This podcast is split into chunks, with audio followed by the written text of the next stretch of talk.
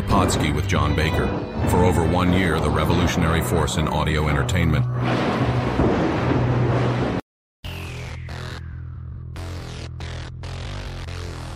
Ooh, yeah! brother. Let me talk to you! Freak out, freak out! I just had an out of body experience. The insane in the membrane! Brother. Yeah! And I'm here for only one reason, and that's to take it to the limit, yeah! Living on the edge. Who is your daddy?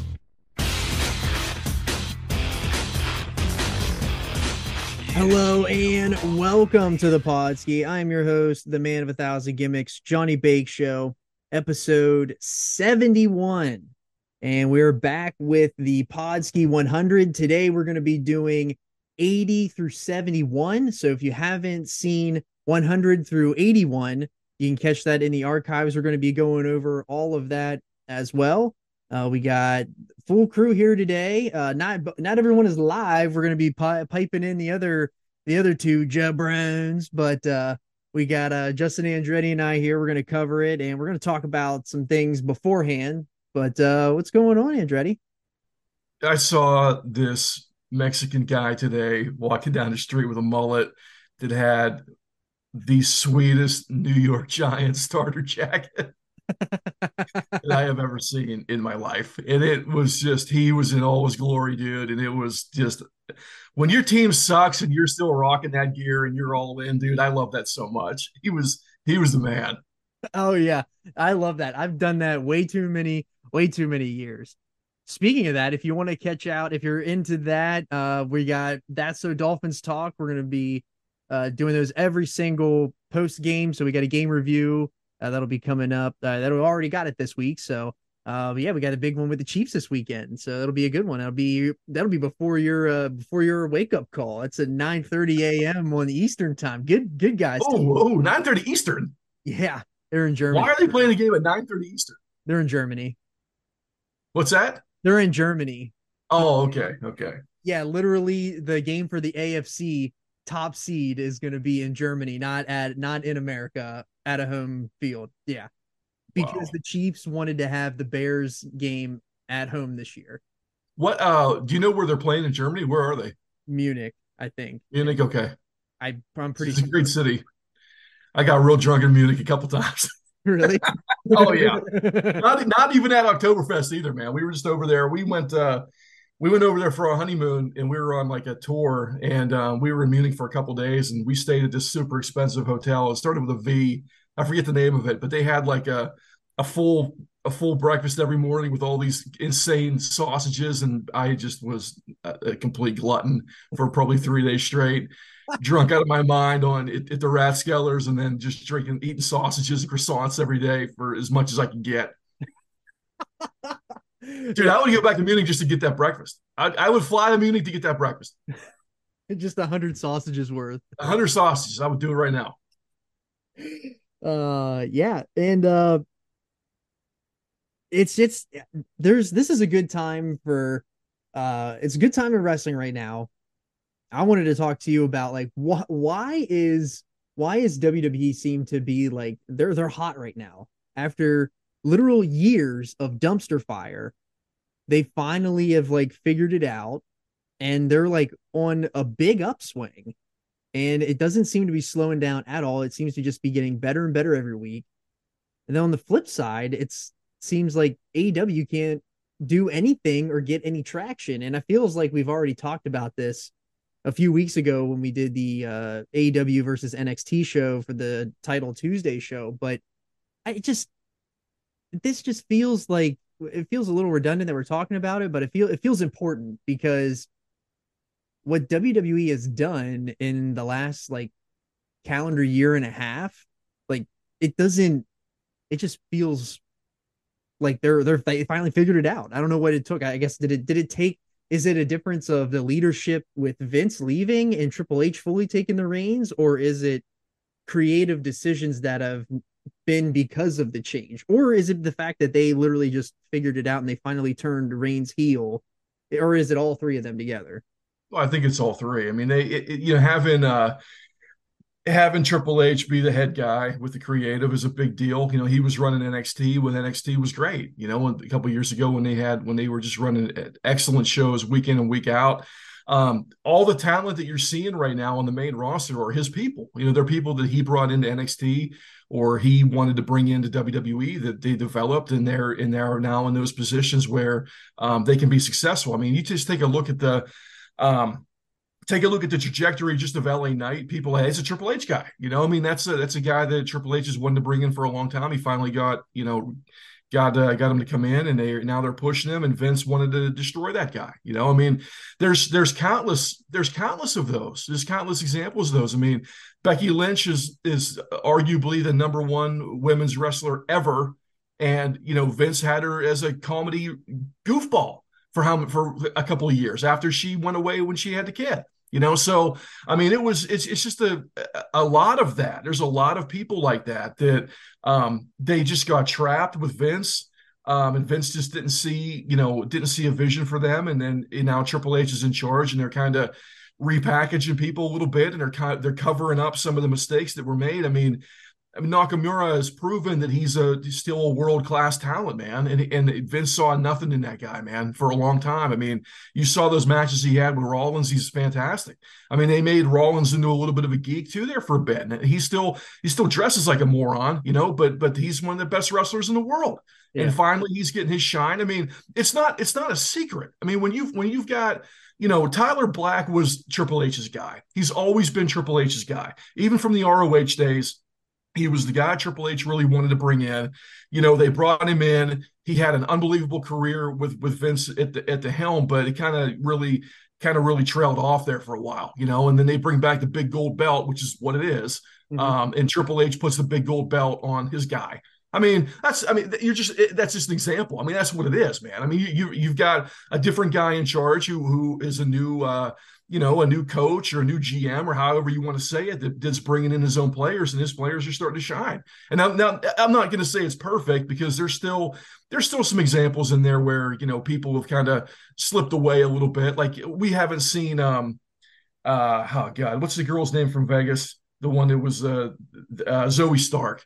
Um, we haven't seen her in a couple weeks. I don't know. Maybe she's injured. I don't know. Maybe she's injured. But you know, I think um you know, we uh, that's kind of trailed off a little bit um, with her, but you know, they're still. I don't know why they haven't pulled the trigger yet on the on the Street Profits thing with, you know, splitting them up and and making you know for the single star. I'm not sure why they haven't done that yet, but you know, there there's plenty of time. There's plenty of time for that, but um, there's you. It really feels to me like this is we're potentially in a, in a position right now where the WWE is going to be better than it's ever been in our lifetime you know, top to bottom. I'm talking, I'm talking top to bottom, all the way from the bloodline, the bloodline storyline at the very top, all the way down to some of the stuff in NXT. That all the way top to bottom. Um, we're in a position right now where where this could this could really be what it always should have been, which is really good storytelling, great matches. That that's been the biggest gap that they've had for for 20 years, maybe even more than that, was just the fact that you could get better match quality outside the WWE. Mm-hmm. But Triple H is a match guy, you know, and, and it's it's like we're starting to see matches on Raw that, that are like, hey man, that was for that every every single week we're saying it now. It's like, you know, hey, for that being a Raw match, that match was really good. Like, because we're comparing everything to what happened in over the last 20 years, right? Mm-hmm. Where matches were on TV, didn't really matter at all, right? They were just out there to do, do their thing, five minute matches, whatever. But now we're seeing really good stuff every week on Raw and, and on SmackDown too, man. And I, I mean, hats off to them. I really hope they can keep it going because this is a really exciting time to be a WWE fan. Yeah, it's really funny that you mentioned the that Tyler Black or Seth Rollins is a Triple H guy because literally they crowned him the the the first NXT champion at that first NXT like pay per view. So I didn't even I didn't even think about that. But yeah, you're right. Yeah, they literally cr- came out and crowned him like uh, that. That really speaks volumes. And then you know, fast forward that he was the guy that you know cashed in at the end of that WrestleMania 31, and then you know he had the, the WrestleMania match with Triple H. I'm pretty sure he has Triple H's last WrestleMania, or no, he doesn't have Triple H's last, last WrestleMania match, but like a big one. I mean, any WrestleMania match with Triple H is a big one, especially for a guy that um, he he got hurt and he was like kind of lost in the shuffle a little bit there for a lot of years. And um now that he's like the guy, like yeah, like he I love that he wears the ridiculous outfits. It's it's incredible. I love it. But um it's nice that like another guy, Shinsuke Nakamura, he was like the king of the mountain in NXT and he was the guy that everybody wanted to watch for that. And and he really got lost in the shuffle whenever Vince was there too. Like Vince, look, it, it, goes it goes even down from that because look at I mean this might be the best stuff Drew McIntyre's ever done in his career, and he's not even a champ, you know. So right. this might be some of the best stuff he's ever done, if not the best. Um, I love what they're doing with that guy, man. He's he's Batman. They've made that guy Batman, you know, and it's and it's really great. But I mean, look at the praise that we're getting from like you know uh, Ivar, you know, the guy from War Raiders. I mean, yeah. he's getting he got all that praise for for being a, in those singles matches. I mean, they, dude, they were dead in the freaking water, man. They they were doing matches with Street Profits, and I think it was at WrestleMania where they were throwing bowling balls at each other in the street or something like that. Like, dude, yeah. like they they you know what Vince Vince saw two guys that he thought were out of shape. He mm-hmm. couldn't do anything. He, he, you know, he just he turned he tuned them out, man. He tuned those guys right out, man. But like, thankfully, they're getting a little bit of a, a little bit of a push um, right now, and hopefully they'll end up being something. Because look, they're are they my favorite tag team in the world in 2023? No, they're not. Were they awesome three years ago? Yeah, they were great three years ago, right? But I mean, they, they've got a lot to offer, man, and they look so different than everybody else that it's almost like Vince kind of lost the plot on that about the uniqueness of people, right? Because you, I mean, we're going to get into. I don't even know if I want to say this right now, but we're going to get into Mistico, you know, today. Whenever we get into the into these this uh these next ten with the top 100 and, and how that was a unique guy that came in It was a major star mm-hmm. that they took everything from that guy man and the and the guy just went into the into the toilet mentally and it's uh, like like of course he did you know i mean like yeah. that's the thing but but like there's there's so many of those people that have come through the wwe which is why you know guys like the young bucks and omega and stuff like that shied away from going there because they didn't want to get everything taken from them and they wanted to be unique and they wanted to do their thing and and i hats off to them for that man hats off to them for wanting to do their own thing and not go somewhere where they're going to get pigeonholed mm-hmm. yeah well, and, and, then back to your Street Profits thing. I'm pretty sure they got a new theme song with Bobby Lashley. So they've yeah. Lashley for the last couple weeks. I'm a little behind. I haven't got a chance to watch this week's SmackDown, and I'm really excited for Raw tonight. I think that there's a pretty good Raw match. I can't remember what I saw, but um, yeah, I mean, like just you're 100% right. This is the this is everything that we've wanted to see for a number of years and what it always should have been in terms of WWE and in the main roster. Like you like the NXT is supposed to be the feeder system. And for years, NXT was like the shining star of WWE. And then as soon as they got called up to the main roster, it was nothing. And now, I mean, now, now it's like now these people are getting showcased on the main roster. And then you can go back to NXT where they're still doing that. And it seems like NXT, it's not the level that it was whenever Triple H was running it, but Shawn Michaels is trying to make it just as good. It's a little different. It's a little different. It's it's it's good in it's good in certain ways. It's it's definitely different than what it was then. Because back then it was a lot darker and a lot more serious, you know. And right now it's it's it's more it's a lot more colorful, a little more user friendly. I think to people who just who just stumble across it on TV.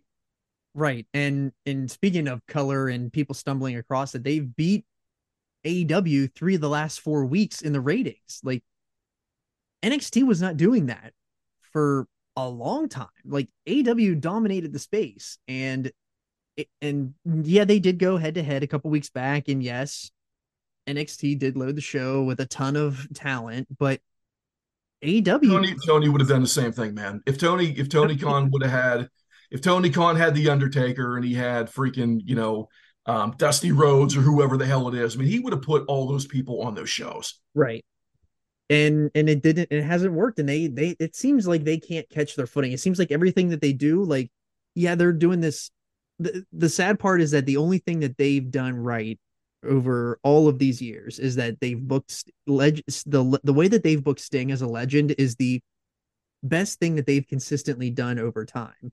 And then they bring out Ric Flair last week, and I don't know, I don't even know if that even helps it's cool that Ric is on like TBS again after all these years. Like that's cool.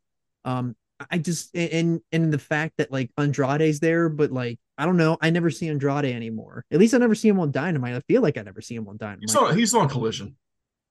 Okay, fair enough. I mean, I just I there's there's the things that AEW are doing, like the after all of that stuff that happened with uh Punk and just everything, like it's just left a sour taste in my mouth. And then everything with like Tony just bitching all the time about WWE and what they do to him, and he's like trying to in a way he's trying to pull the old Vince card that Vince pulled on Bischoff when Bischoff was pulling all of these stunts on Vince in the er, in the late 90s whenever Nitro started is like well they've had all these years head start. They got all these stars. They got all this money and influence and all that. And and I'm just a billionaire son and I'm doing an upstart company. And it's like I don't know. It just it just doesn't I don't know. I, I from where AEW was when we first started like watching and you know where this podcast started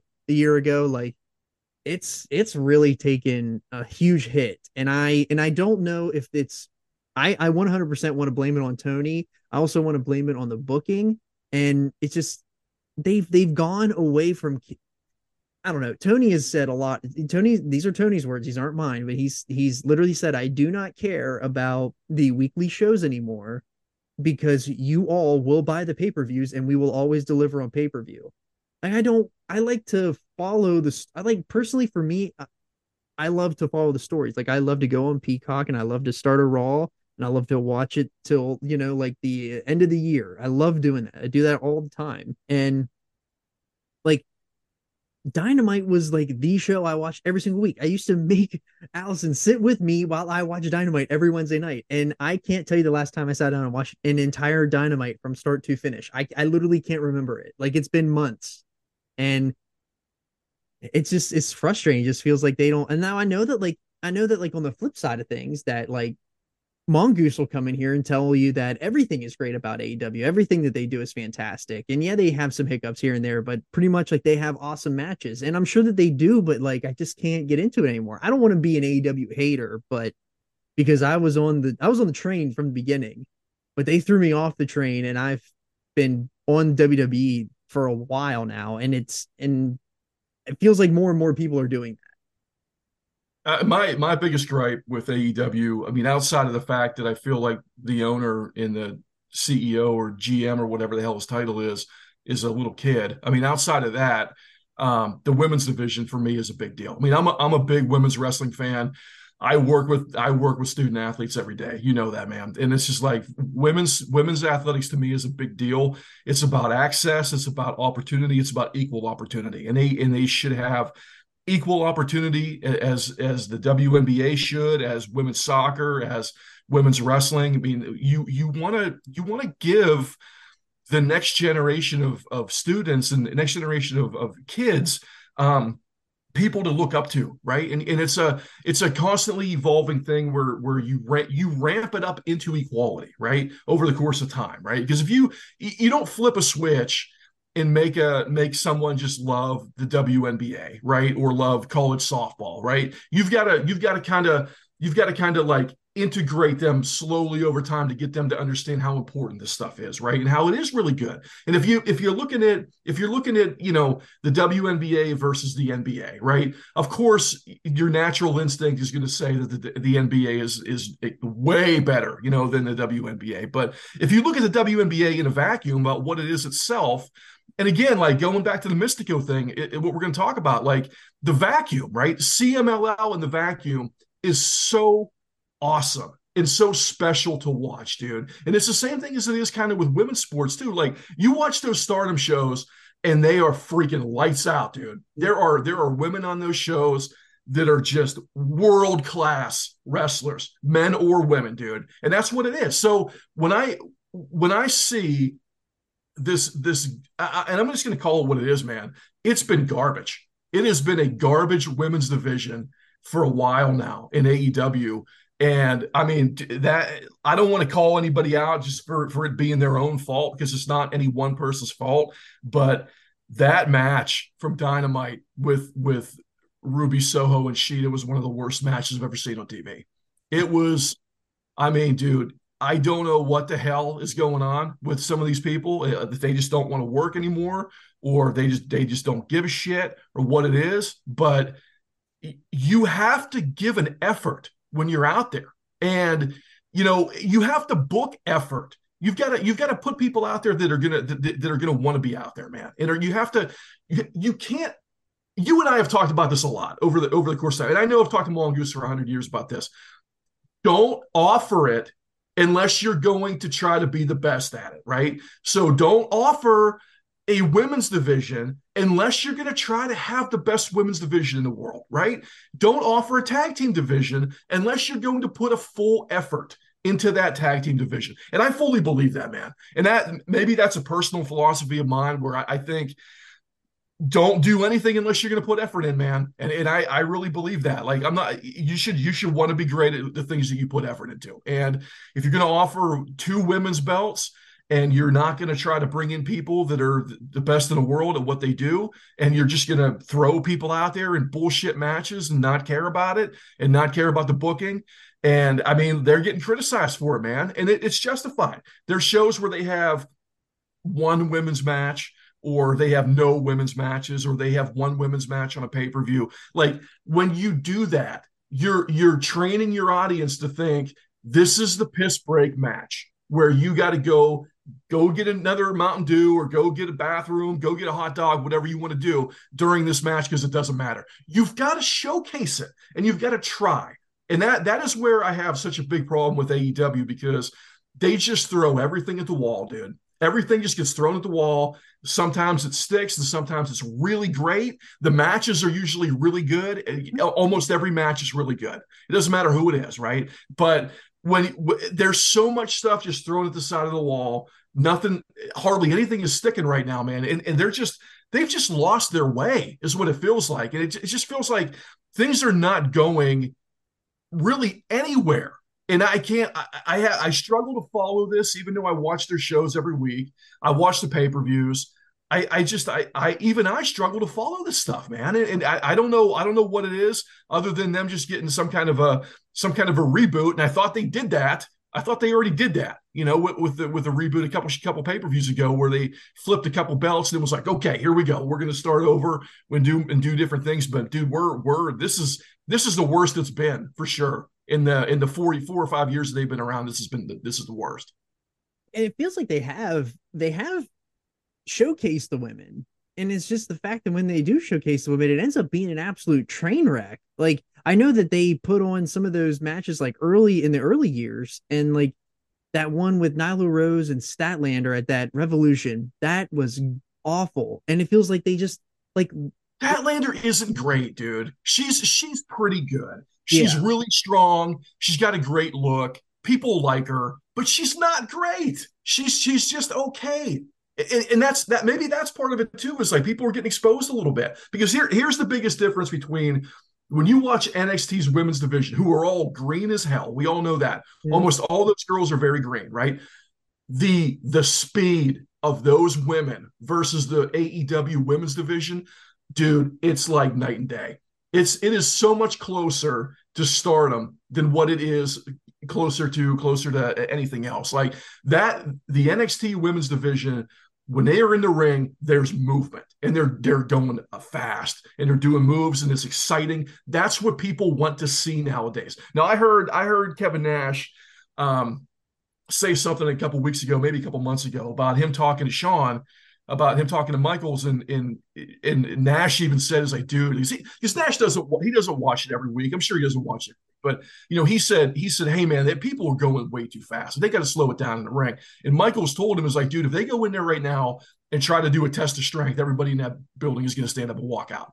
Because that, that's what we're that's what we're accustomed to, right? We're, yeah. we're kind of and look that isn't that the young buck style? Like that's what they got. Like the young bucks are the ones that did that. Like they're the ones that go 100 miles an hour every match, and yeah. people were so pissed off at them for that. Well, now those are the guys that, that have kind of influenced this whole women's division in, in, another company, right? It's kind of what it is. So I mean that that's that's I, I think. uh a really important thing to say is that just like the, the, the difference in just in just speed and it's not even it's not even match quality because the wrestling uh, in the AEW women's division at the top is obviously better than it is at the top of the NXT women's division, right? The, the, technical wrestling is better. But when you're talking about exciting matches and seeing people flying around and doing stuff and getting excited about getting excited about characters, excited about, you know, just just technique and different styles and things like that. I mean, dude, it's it's not even close between the two right now. Yeah. That's and it's funny that you say that about like it, I, it, what what bothers me is that like a lot of those people that were in WWE and working with the women and that women's division, they're they're at they're at AEW, and I don't understand where where's the disconnect there. Is it just because WWE got rid of everybody that didn't matter and like did they make the right calls and like because you feel like it would translate over in that you know AEW would want to do the same things that NXT is doing and they just they just don't and it's super frustrating. Well, look, man, the, the two women that were in that um that women's breakout tournament. That you know, the, the the the finalists were people that uh, were very predictable. It was Kelani Jordan um, and um, and Lola Vice. So Kelani Jordan was doing that program with Dana Brooke where they were going to split them up, and she was going to get the big win over Dana Brooke, right? Well, then Dana got released, right? So, but Kelani Jordan has only been wrestling for probably a year. I don't know. I don't know how long Lola Lola Vice has been there um, in in the performance center, but she's an MMA. She was in, came from MMA, and I'm telling you right now, man, the two of them right now being green are are better than everybody in AEW, all the women, minus the very top. We're talking about like Britt Baker, Toni Storm, um, maybe Hayter is probably in that in that group too. But those two women from NXT who were green are, I'm telling you, man. I, maybe this will change in a couple weeks when I see more people's matches and they, and they step up. But I would take Kelani Jordan and I would take Lola Vice right now over everybody else that's in that division, man. Other other than Britt Baker and, and Hayter and probably uh probably Toni Storm. And that and that's that is very telling. That is very telling. When you when you got people that don't have that many matches under their belt and they're in there and they're and they're that good and that quick already um, dude, I mean, come on. Look at Tiffany Stratton. I mean, she's only been there for how long? She had two incredible matches with Becky Lynch. Now, look, Becky's going to make everybody look good. We all know that. But, you know, I mean, the fact that she's made a star out of Tiffany Stratton. If mm-hmm. Tiffany Stratton showed up right now on the main roster, she'd be one of the biggest women in the, in the company, you oh. know, and that's, and that, that's, that's the truth, you know, but uh, you got, you, you're playing, you're playing silly games over there with Julia Hart. Uh, bless her heart, no pun intended. You know, I mean, she's gotten way better. She has gotten way better. Yeah. But Julia Hart in NXT, is, she's not going to make it. She's not going to cut it. I love Willow Nightingale. There's all, there would always be a place for Willow Nightingale anywhere where I'd ever book ever, forever. There'd always be a place for her. But you're, you're playing silly games with Skye Blue. It's like, dude, come on, man. There, there's people out there that you've got to go get. You, you've got to go find people and bring in women that, that, that want to be showcased. Because right now they're just not doing it. Yeah. Um, but yeah, I mean, it's it's really sad that this is kind of like the the it's like the rules have completely flipped on us. Um, but yeah, so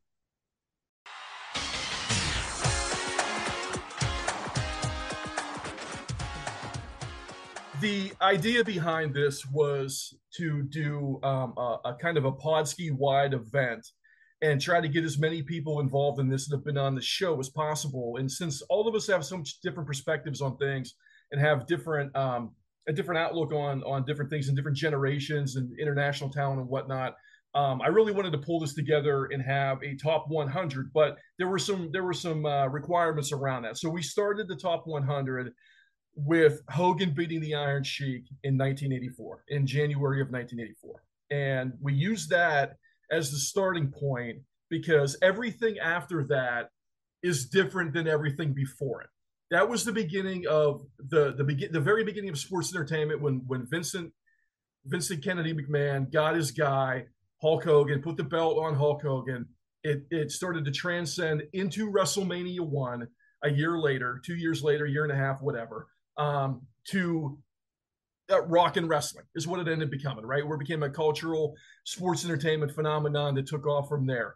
And that that was a good benchmark I thought to use because everything that came before that was very different, very territory based, uh, Vincent J. McMahon, you know, when he when he had everything, it was even the WWF was a regional territory, um, and he probably would not have been super happy with what his uh, his son was planning on doing with sports entertainment. So that's a really good place to start, I thought. Now, uh, what we also did not want to do um, is include people in this top 100 that had the bulk of their career, the prime of their career prior to Hogan beating the Iron Sheik. So there's a lot of people that we're going to give some acknowledgments to here um, that probably should not be included in this list because here's a perfect example to grade Jerry Lawler based on his WWF run post 84 is probably not very um, not very fair to him, right?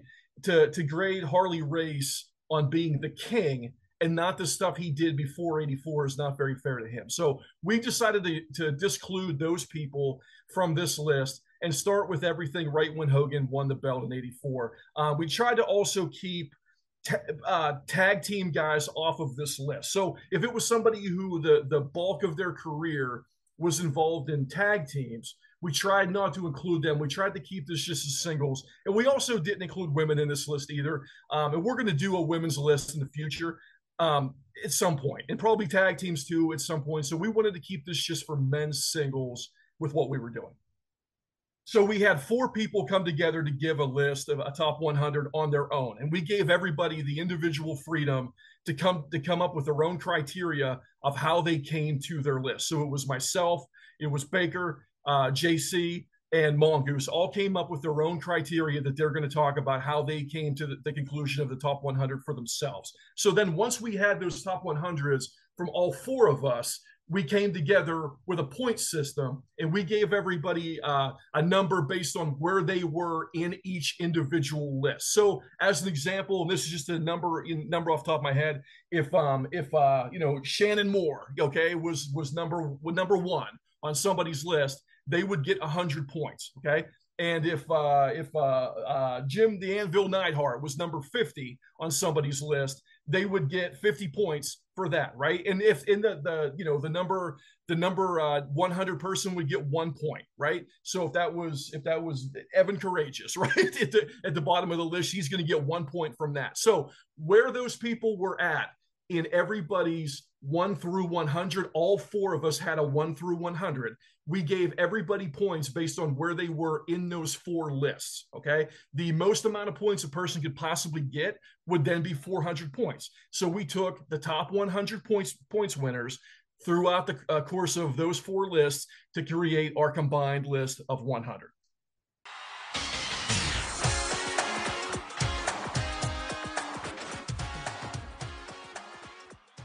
So how I came up with my list, I took a list of 500 wrestlers and I kind of that was my baseline so that I kind of knew kind of where to start and if I that way I could kind of dwindle down from there.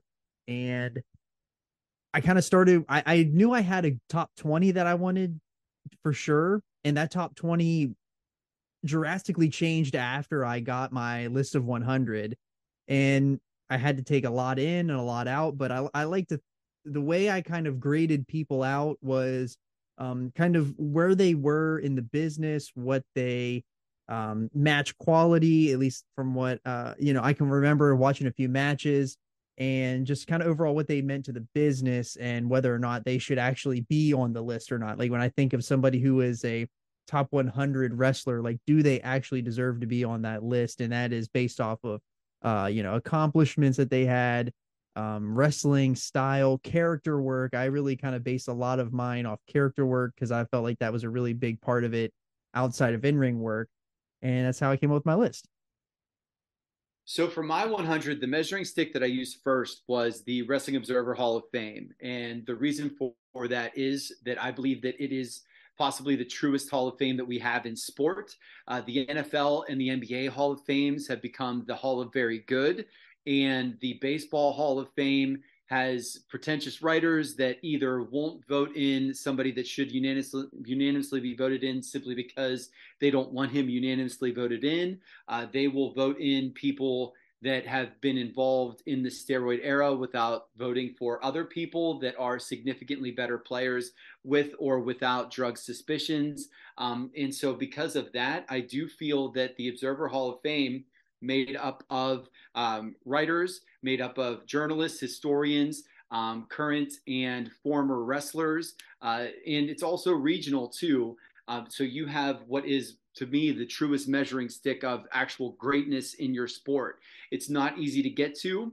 Uh, if you look at the list of who is in the Observer Hall of Fame, it is literally a who's who, and not in the way that you know we could say that yeah, Michael Jordan's a Hall of Famer, um, but you know I'm sure that uh, Antoine Walker will be someday too. You know, and that's not happening in the Wrestling Observer Hall of Fame.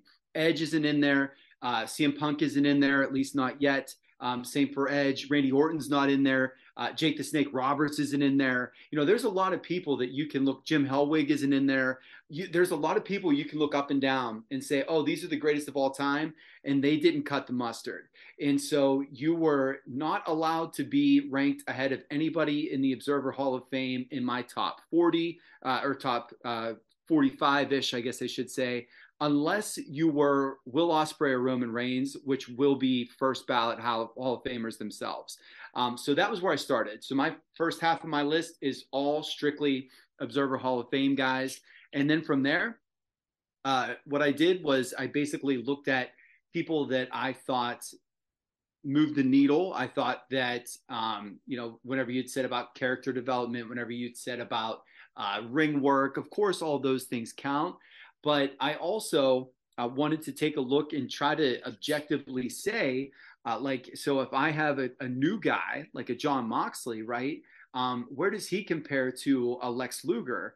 And the answer is way above. And the reason for that is that Jon Moxley, while he doesn't have the look that Luger did, um, he has everything else. He has the same, if not more, charisma. Um, his promos to me are better. He's better in the ring. Um, he's had a string of championships across multiple promotions, uh, and he's a guy that has high match quality. And so, just using that little comparison right there, um, that was sort of how I put everything together. Now, do I always have new guys ahead of old guys? Absolutely not. I have soft spot in my heart uh, that I had to try to back off whenever um, you know ranking all these people. Uh, but you know, bringing objectivity into it was the most challenging thing because you know there are people that we all have our favorites and we all have our not favorites, and so it's really tough to say guy that I never liked, and not because he's a heel, but like he didn't do it for me, is better than guy that I did. Um, but hey, man, this is what making lists are all about. So this was a lot of fun, and that was how I put mine together.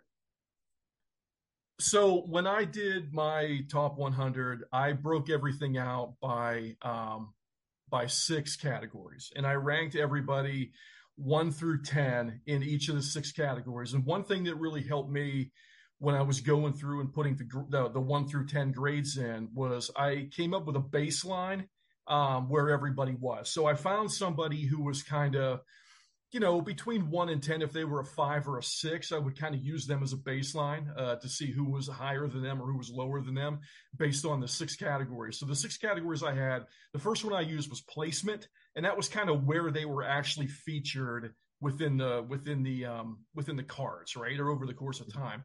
Um, in ring, obviously, was one of them. That's kind of actual talent, whether or not they look like they know what they're doing. Um, accomplishments, what they've done, of course, and that can be anything from observer awards to um, to championships and multiple promotions, and whatnot, over the course of their whole career. Uh, the next one I had was legacy. And that was kind of what they meant to the industry, who they kind of inspired, kind of what their um, what their reputation was.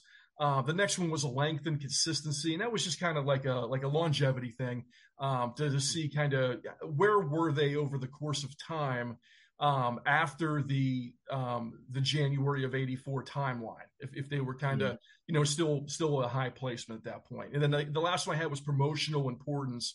Um, a little bit different than placement. Um, promotional importance is something you know to the effect of how how important are they to the promotion, right? Are they somebody who's who's like the face of the promotion, or are they somebody who is like a workhorse in the promotion, or are they someone who just gets beat all the time and doesn't really matter, right? So those were the six categories that I had, and I gave everybody a ranking between between one and ten. Um, most of the people most of the people were a five and above because um, I wanted to keep it I wanted to keep it pretty um, you know pretty realistic. Anybody below a five really didn't wouldn't even be on the list, right? But um, then I graded everybody uh, all the numbers up across the six categories into an overall score, and then filtered that, and then that gave me my um, my top 100 from there. Um, but then I had ties. Obviously, I had people who had tied scores, and I had to go back in and kind of figure out what I wanted to use as a tiebreaker. And a lot of times I would just use accomplishments for that. Again, I'd look at their accomplishments versus each other. So if somebody, if two people had like a 68, I would go in and look at both those people's accomplishments, and I would kind of uh, kind of just figure out from there um, who was going to be on top and who was going to be on the bottom of of that. So that's how I came how I came to my top 100 for myself. All right, so for my list, you took a very analytical approach, uh, having listened to you talk about how you did yours. Mine was a little bit more organic, you being a little bit longer tenured of a fan than I am. Um, I needed some help going through some names, so I looked up some general lists of, you know, people they considered the top 100 of all time. You know, 84, you know, prior to 84, after 84 so there was some differences there, and then I tried to filter it all through my lens and into a tiering system. So I had like your S tier, your A tier, your B tier, your C and D. Um, so and then I tried to establish like who I thought was the best of each tier, and then work around that. And my, the criteria that I used for that was popularity. So like their overall overness or my perception of that. Um, if it was something I wasn't as familiar with. Um, the number, length, and general importance of their title reigns. Um, now that could be upper card, mid card, you know, that sort of thing. Uh, and some of them don't, you know, they might not have had any meaningful kind of title, but that plays into it. Uh, longevity was a big one for me. Um, so how long have they been doing it? Like it, you know, and Austin was on top at a very hot time, but it wasn't a long run. Um, and then general contributions I also thought were important. So I broke that down sort of by innovations they brought to wrestling. Um, an example of this would be like the ultimate deletion. So that sort of thing that was cinematic universe, those sort of things would be a little bit different. Uh, one thing I thought was very important was, especially for the top end guys, I put this in as a way to differentiate a little bit who they made, um, as far as you know the next star after them, um, and then just you know some general kind of stuff like if they did, you know, if they headlined some kind of really crazy special show, or um, anything like that, if they were a booker at some point, those I took into consideration well. So as I went through there, um, I just tried to place similar talents in similar tiers, or people I thought were similar talents in similar tiers. Um, and I tried to expand my list. Like I had a list, um, but it felt skewed towards North American and like Attitude Era, Ruthless Aggression, and a little bit of today. I tried to back away from Stars of Today as much. Um, so I went and tried to expand my reach a little bit and understand a little bit more of like Japanese stars of like the early, mid, and late 90s. Uh, and so in the early 2000s, some of those sort of things where I'm not as knowledgeable and intelligible. Um, so I tried a little bit. It's going to skew towards what I know, and that is what it is. That's why these lists work, because different perspectives. Um, but that was sort of how I ended up trying to my sense and then the tiering system, doing a little bit of research and trying to filter it all through those criteria.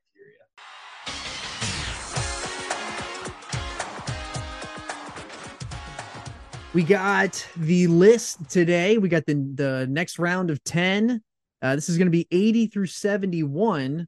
And so if you're on YouTube right now, you can check out on the screen uh, who we've already done so far. It's 100 through 81. We've we can run over them real quick. We got Slaughter at 100, Masahiro Chono at 99, Rick Martel at 88, Kevin Sullivan at 97, Shane Douglas, uh, Tomohiro Ishii, Matt Hardy, Ron Simmons, Kofi Kingston, and LA Park were your first 10.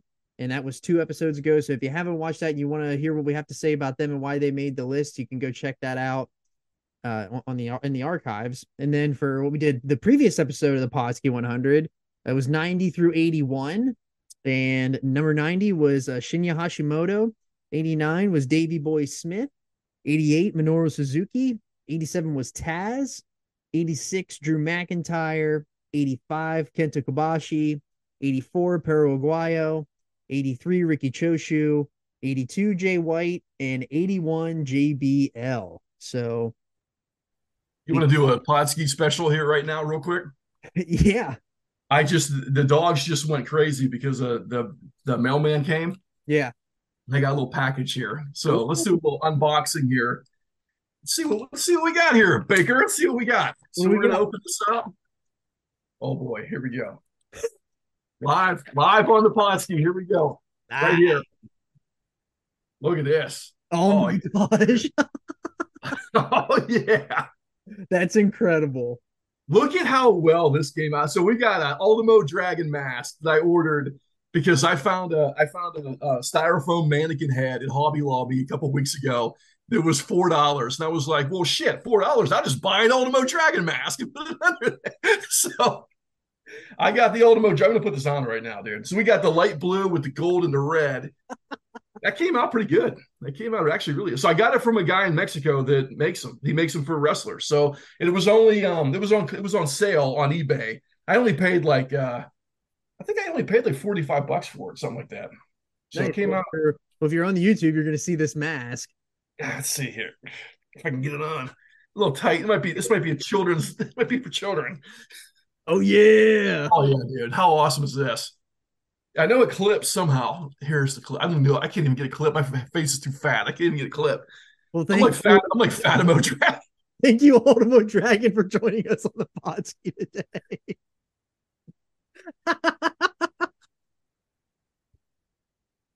that oh. mask is awesome.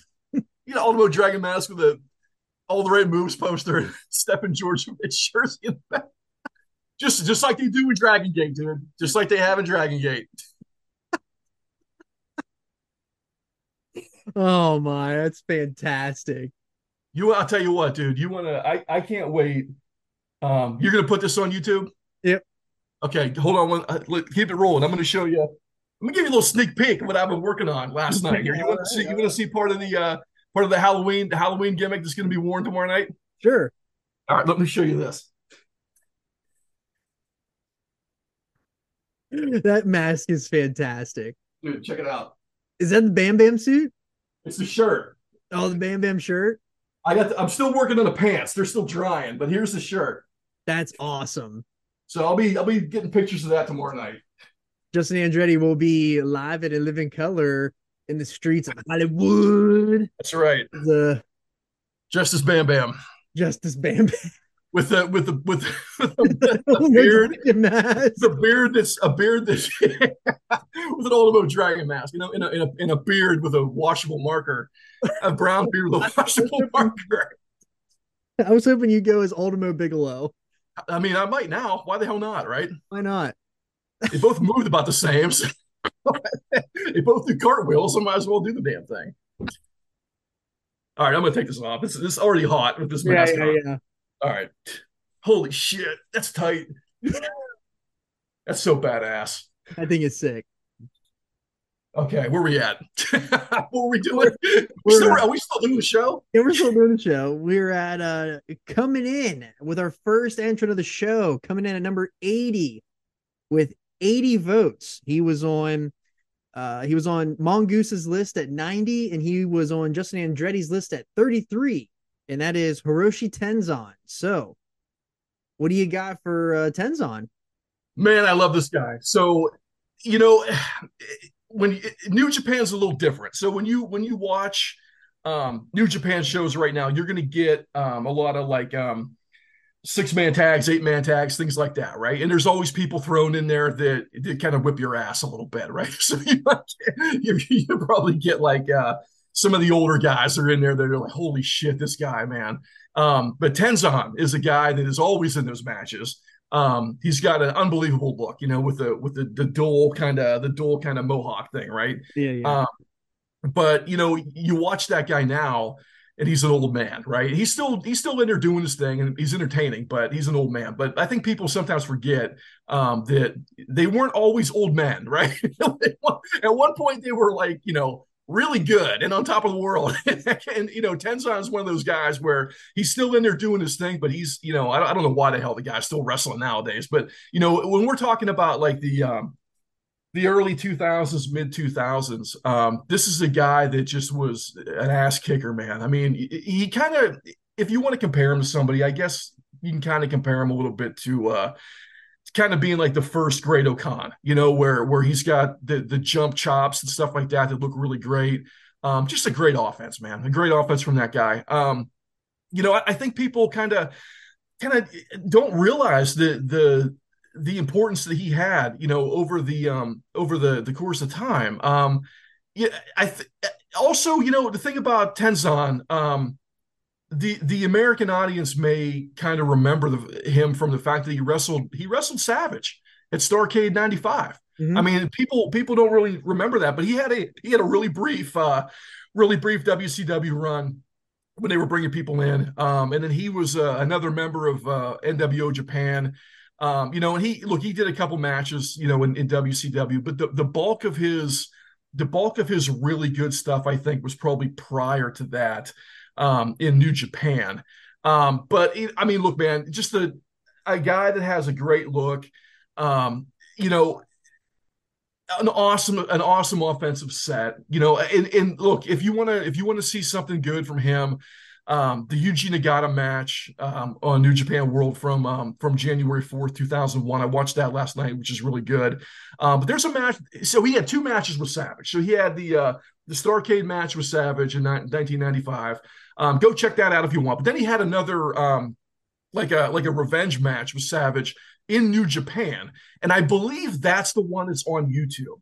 Um, so if you look, if you want to, again, man, like we're we're just trying to give people you know a little bit of familiarity when we're giving them names that they might not be familiar with right? So if you want to get if you want to get kind of introduced to what tenzan is like in a ring um, go check out the randy savage matches man. There's the starcade 95 and the and the one from the new japan show. I, I believe that match is on youtube. So if you want to go check that out go ahead and uh, go ahead and check it out I, I, I don't think you'll be disappointed you're going to see a guy in his prime that you see all the time right now as an old man and that's a it's it's you'll get a lot more appreciation um, it, whenever you see this guy working in his prime, for sure. Yeah, and some other uh, notable, some other notable notes on Tenzan is that he was uh, the IWGP Heavyweight Champion four times. He was he was the Tag Team Champion twelve times. Uh, he won three G ones. He has a lot of. I mean, I didn't even realize he had. I mean, he won. He won three G ones in four years. So that's that's a big deal. When you think about that, that, that would be like somebody winning the Royal Rumble three out of three out of four years. Right. That's crazy. Uh, he also uh, for Observer Awards, he was Tag Team of the Year in 2001 with Kojima, uh, and he was a part since he was a part of NWO. He was a part of the Best Gimmick and Feud of the Year for NWO. Yeah, he kind of got he kind of got you know Lumpy. tag along with that with those two awards. When we're talking about like uh, the Tokyo Awards are are big, right? With the, the mm-hmm. Fighting Spirit Award 2004 is a big deal. That was right whenever he won the uh, he won the G1 that year, you know, on top of the world, and he, he had unbelievable matches, man. I mean, there was there's an, a great match with um, Tanahashi from that year. I think I think it's from, from 2004. Yeah, there's a really good Tanahashi match with him. Um, and there's there's you know great tag team. Look, I, I, know we're trying to stay away from the tag team stuff, but it's worth mentioning when a guy's 12 time champ. You know what I mean? And he's and he's had the belt with with 25 different people, right? So I mean, it's it's worth just saying that. But I mean, there's there's a lot of there's a lot of really good stuff here to go back and check out with this guy. Absolutely. All right. So we got uh coming in at number 79 with 81 votes. We got uh Kensuke Sasaki and uh, he was on Andretti's list at number 36 and he was also on JC's list at 85. So uh, we'll have both of you guys uh, talk about that. I look, I, I, can't say enough good stuff about this guy either, man. I mean, he just a when you when you think of a professional wrestler in your head, okay, what, what does a pro wrestler look like? You're going to probably see Kobashi, and you're probably going to see um, Sasaki. That's what it is, dude. If you if you just imagine in your head what does a pro wrestler look like, those are probably the two people whose body type you're going to see in your head. Now, look again. I know we're not really trying to talk about you know accomplishments with tag team stuff, but it's worth mentioning whenever it's it's really important to a guy's career, right? Um, you know, the American audience might know him. Um, from teaming with Hase, you know, when they took on the Steiners in the early 90s. I mean, those are incredible tag team matches to go check out if you if you want to get you know get into some tag team stuff. But um, you know he he was the Power Warrior. A lot of people remember him as the Power Warrior too when he was teaming up with uh with Road Warrior Hawk and sometimes even with Animal too when they had they would do like trios matches. But I mean that's a great character, man. I mean, he just he fits right in with the Road Warriors with the with the you know the shoulder pads and everything. It's really cool to see that. Um, so he was involved too for a little bit in MMA. I believe he was 2 and 0 in MMA if if I if if I'm remember correctly from reading about that stuff. But one of the things I thought was really cool about um about uh was the fact that he trained um in the Hart Dungeon. And I didn't know that. I didn't know that he had been in Stamp. He was in Stampede for a little bit when he went on excursion, um, and got to work in the in the dungeon with uh, with Stu and, and whoever else at that point in time. That's that's pretty cool to see that. You know, when you see a guy that um, left Japan to go on excursion. He ends up in the dungeon in freaking, you know, Calgary. It's pretty awesome to see that. Yeah, um, actually, he won. Don't, I don't, I don't know why you don't really hear his name more um, whenever you, you hear about like the the most important people in in new you know in, in japanese wrestling history i mean i i think it's probably because Sasaki kind of peaked right around the time when New Japan wasn't doing great, um, in my opinion. So it could be because of that. But um, the guy had a 30 year career, just a, a, powerful ass kicker. You know, I mean, dude, it, that match with Kobashi. I mean, I, I, know I said it last time when we went over. You know, Kobashi was in the top 100 last time, but that that match with Destiny 2005 in, in Pro Wrestling Noah, it's on YouTube. It's free it's it's maybe my favorite match I've ever seen in my life. Um, I I really really gotta just encourage people to go and check that out. And, and the other thing about about Sasaki too um, that we have to mention, you know, he's he's the first of five people to ever hold um, all three major heavyweight titles. Right, he held the the IWGP title, the Triple Crown Heavyweight Championship, and then in the Pro Wrestling Noah Championship. You know, so I mean that's a that's a pretty impressive thing. And the other people were, you know, Muto was one of those. Um, Kojima, who we've mentioned, you know, here, uh, Yoshihiro Takayama is, is the other guy, and Nagata. You know, I'm sure we'll get to Nagata here at some point. But I mean, those are those are three or uh, you know four other people. Um, pretty good company to be in, right? if you right. if you've won all three of those major titles in Japan, man. I mean, again, like you when you picture a pro wrestler in your head, what does a professional wrestler look like? It's probably going to be a, a, a, beefy guy that's strong as shit that looks a, a hell of a lot like uh, like uh, Sasaki. so that uh, that is that is a, an important thing. This guy had a great career. I mean, he's he's a lot of fun to watch. Yeah, and so what you had mentioned about him and his uh, his accomplishments, he was two and zero oh, uh, in MMA. He won both of them by submission. And nice. Uh, the first one was 36 seconds, and the second one was two minutes and 35 seconds, both in the first round. Nice. So clearly, Stu got in there. Yeah, yeah, grab. Stu taught him everything. I mean, that's you gotta gotta get in there and stretch him. Yeah, yeah, stretch him. Uh, jeez. Uh, so yeah, his I mean, he won the IWGP Championship five times. He was tag team champion seven times. Two won two G ones, uh, ninety seven and two thousand. Uh, he was. We are. We're not going to mention the PWI. We already talked about how much of a gimmick that is and how crappy that whole thing is. Uh, but he had match of the year in the Observer Awards in 1991, and uh, he was inducted into the Hall of Fame in 2013. So, pretty accomplished guy. I mean, literally, you if you look at all of his accomplishments, like he I mean, he's he went he, he wrestled everywhere. Like especially whenever he was on excursion, like he went everywhere. Like it's yeah, yeah. So uh, I think also worth mentioning the, the, Tokyo Sports Awards are probably worth mentioning for some of these guys. So Lifetime Achievement Award from them, 2014, mm-hmm. um, two-time Match of the Year. He had the 2000 Match of the Year with uh, Toshiaki Kawada, and then in 2005 with Kobashi, um, which is you know you you gotta you gotta see it. Um, Wrestler of the Year 2004.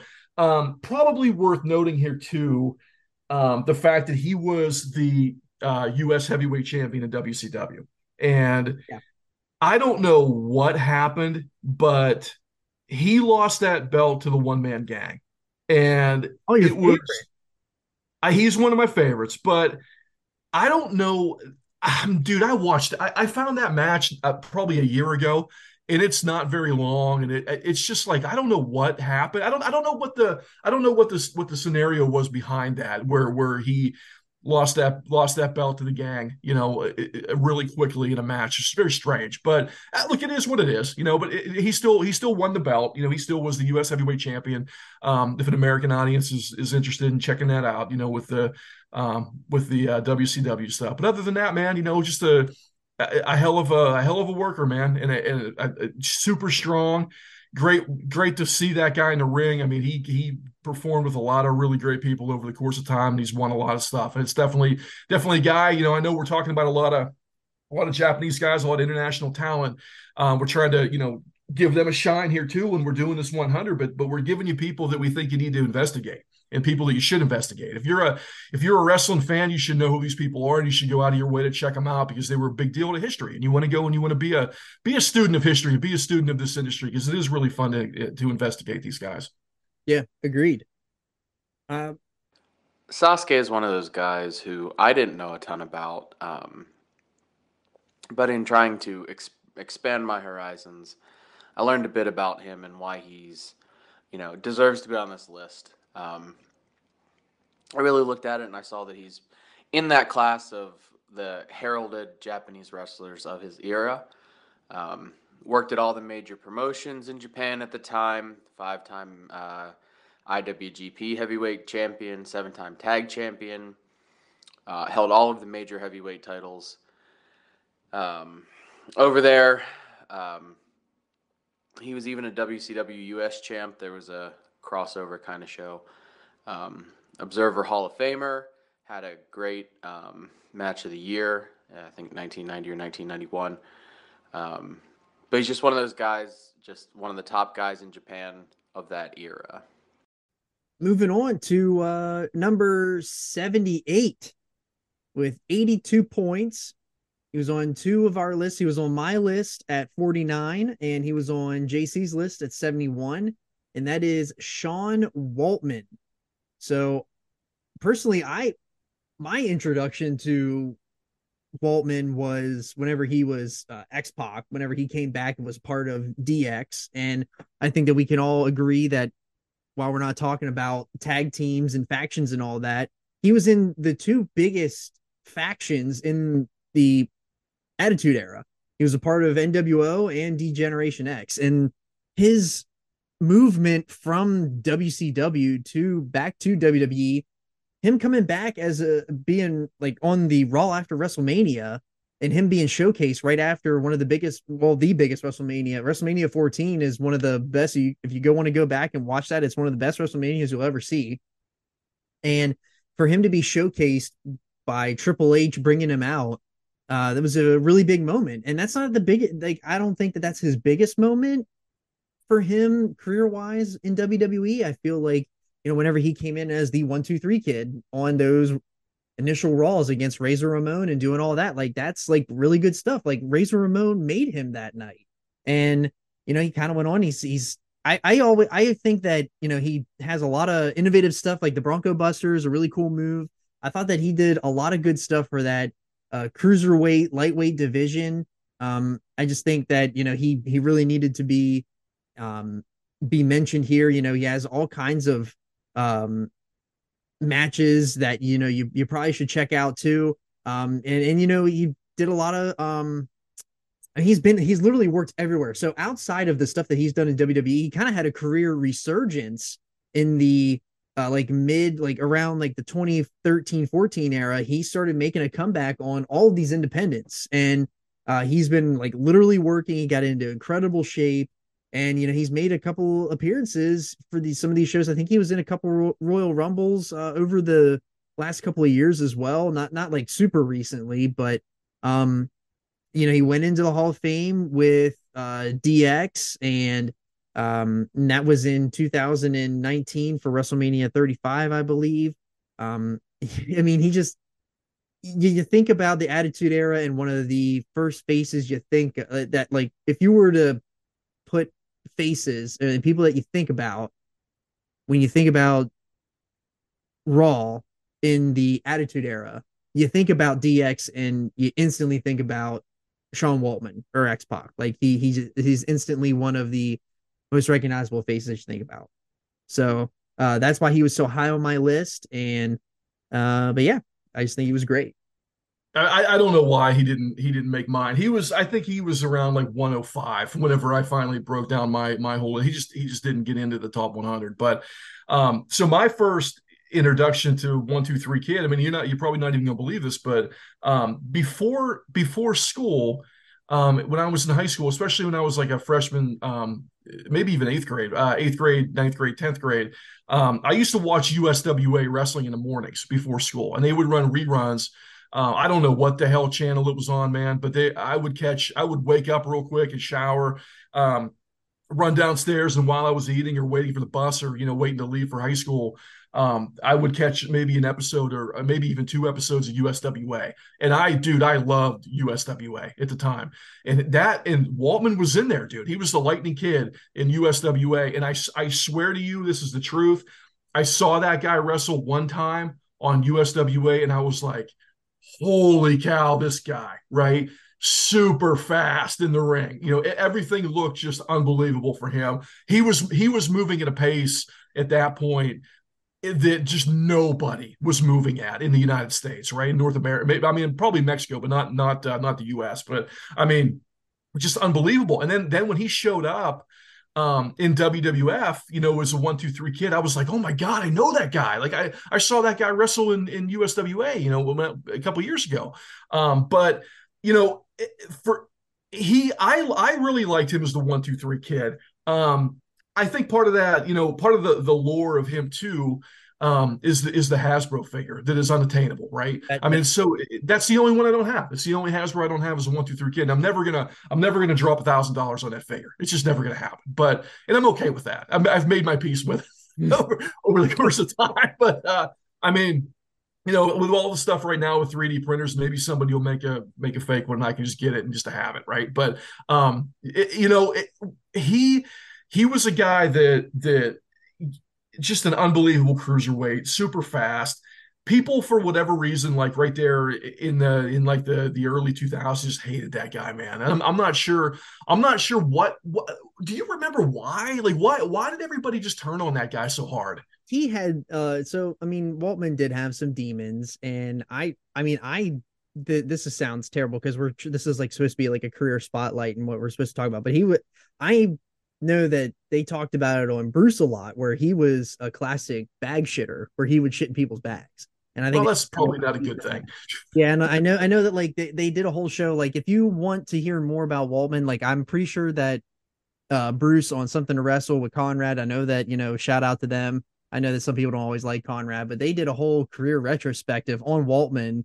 Uh, that was a pretty good show from what I remember. And they talked about like how like he was kind of a shithead backstage Sure. Uh, you know, a lot of people were, you know, but look at, I mean, you can't, you can't deny the guy's, the guy's accomplishments and, and his ability. I mean, that, um, the match with Hart that was on Raw, the, I think, I think I wrote it down. What, when was that? Um, I think I know which one you're talking about.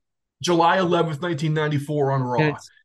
Dude, I mean, top 10 top 10 for me no question about it. I mean just just a what a match. That might be the, maybe maybe the best maybe the best match in raw history man. I don't know. It definitely it's definitely up there. That's for sure. That match is unbelievable. So if you're if you're looking for a match to check out from him in the one two three kid days man go watch that go watch that bret hart match from from july 11th 94 on raw man. You're you're definitely not going to be disappointed when you watch that thing.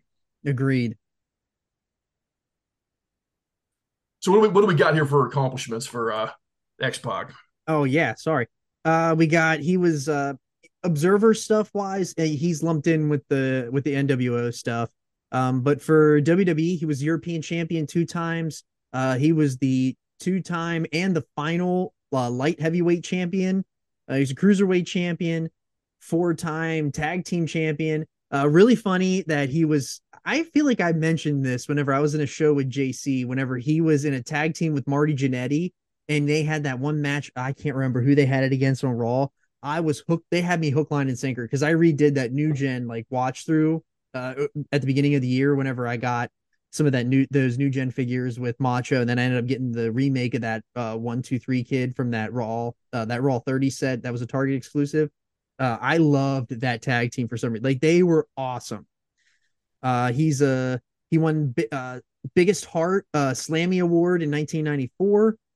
Uh, he won the uh the WWF Tag Team Championship tournament with uh, Bob Holly, and he's a two-time Hall of Famer, as mentioned earlier, with uh, DX and NWO.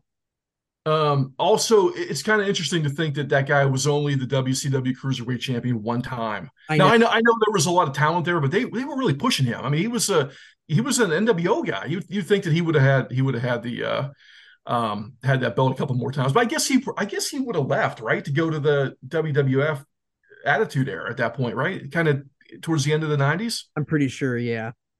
Yeah, I think so too. But also probably worth noting here with uh, Waltman, he was the Bad Boys of Wrestling Federation Caribbean champion. So hats off to you for that, and also the Great Lakes Championship heavyweight champion. So. and he also in uh, he was at GCW in in 2022. He tagged with uh, Janela for Janela Spring Break. nice, nice. Yeah, yeah, good stuff, man hats off to that guy, man. What a career! I mean, there. I mean, for for for the time that he was around, man, there just was nobody working at that speed. And he just, you go back and watch that guy now, he's just flying around like a freaking maniac, dude. And it's awesome. Yeah. I, one thing that you know, he almost, I think he was really close to going into an NXT match whenever Triple H was running it back in in like 19, 18, 19, but nothing ever came of it. But um, but yeah, it was. I think he might have been close at one point to pulling they, them pulling a trigger on that, but uh, super happy for that guy. Love that he made the list. And uh, I, I didn't know he was X Division champ. I didn't, I didn't know that he was TNA X Division champ one time. Yeah, I think he had a short run with NXT or I'm not a, t- uh, TNA. So whether you know him as the one two three kid, uh, Syxx Pac, X Pac, Sean Waltman is um, one of those people who was there at a great time. He was a I don't know that he was ever a top guy, but he was in league with the top guys, um, in the top factions. Um, at one point, he was kind of the gatekeeper. He gave you the thumbs up or the thumbs down if you were ready to go. Um, he was he was always around in, in the hottest era, and maybe wasn't the top top act, but he was you know a very. I think he, he reminds me of the definition of a of a good hand. Um, so I think that's there's something to be said for that for him. Um, some of the big matches, you know, the one two three kid moniker came from him getting a surprise win over Razor um, in the early '90s. Um, but yeah, he was with the NWO. Uh, he was with DX. He was a short time in TNA. Um, and I think as a human, he's pretty well liked overall. He was a you know, he, he had some demons and he seems to have um, come away on the other side pretty good with them. So um, definitely think that in the grand scheme of everything, he's a really good worker and um, did some innovative stuff for his time. Oh, all right. Well, moving on to number 77 with 85 votes. He came in at number 40 on Mongoose's list, and he came in at 77 on your list, uh, Andretti. So, and that is Mistico a lot of stuff you can say about this guy, man. I mean, what a just a, a an up and down career that it's you know he's going to be one of those guys that when he's when he hangs it up finally um, you know, down the road when people start writing writing books about this guy, it's going to be really interesting. He's going to be a really interesting guy to cover um, historically down the road. I mean, um, he's the only luchador to ever win the the Wrestling Observer Newsletter Wrestler of the Year award. He's the only luchador to, do, to ever do that, and it's it's crazy. You know, it, this guy. I mean, if you start, if we try to do this just chronologically, I mean, an enormous draw, man, enormous draw. I mean, he maybe maybe one of the biggest draws in the world for almost a decade at that point, from 2000 to 2009. I mean, his his run just just unbelievable run, man. It, again, like when you see these people in the vacuum, right, and what they mean to that area or that promotion of CMLL for him, um, it's just it's selling out, man all the time. People love this guy. He was a he was a, he's a he's still moving tickets. I mean, they had that they had that show, the AEW show in Houston. The guy moved like like three or four thousand tickets. You know, just by announcing that Mistico was going to be on that card. That's a big deal. That's a big deal to think about that. But you know, it's crazy because it, he's he's such a victim of going into WWE at the wrong time, right? Where where you go there and they just strip everything from you, right? And they and they turn you into what they want you to be, and they take away the character and all that stuff. His WWE run is crazy, man. It's it, he's in there, as Sin Cara.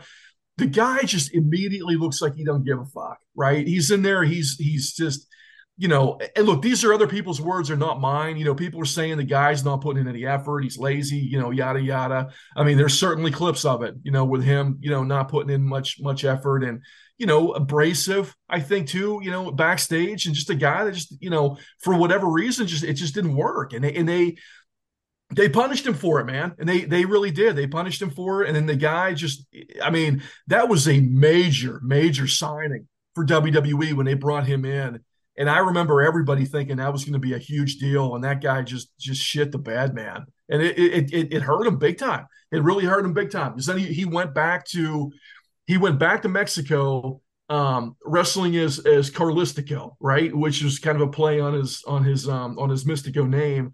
Uh, but the guy right now, Dr- Dralistico in AEW, who people probably know from the AEW run, but he's also a Mexican wrestler, obviously. Um, he um he actually was Mistico 2 in Mexico whenever Mistico won, which is Sin Cara, was Sin Cara, right? So I know it gets a little confusing sometimes with the Lucha Libre stuff, but you know, when when Mistico went back, um Dralistico gave him um the name right? So then he became that guy became Dralistico, and then Mistico became Mistico. So, so I, look, I know it's a little confusing, but you know it's a big deal. The, the, the names in Mexico are a big deal. The the masks are a big deal. You know, so for him to go back to that character was um was really a, a an important thing for him, and and it kind of.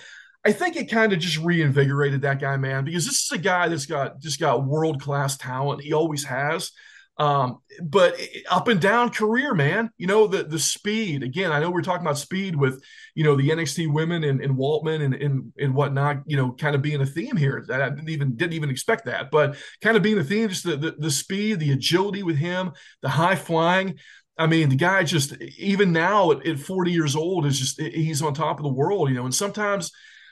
I think just sometimes, man, when you see these guys in that environment, you know, in in their particular environment, um, it can be kind of hard to measure them and, and what they mean to that environment, you know, and sometimes when they leave that environment and it doesn't fit, it just doesn't fit. I mean, you take a look at take a look at like the WCW stuff, right? When when W when or I mean ECW when ECW was running those shows, in in small arenas and the crowd is just insane right? And people are throwing stuff in the ring and it's a big deal. And you feel like you're a part of something when you're at those shows right? And then and then w you know wwe buys ecw they put ecw into arenas and it just doesn't fit.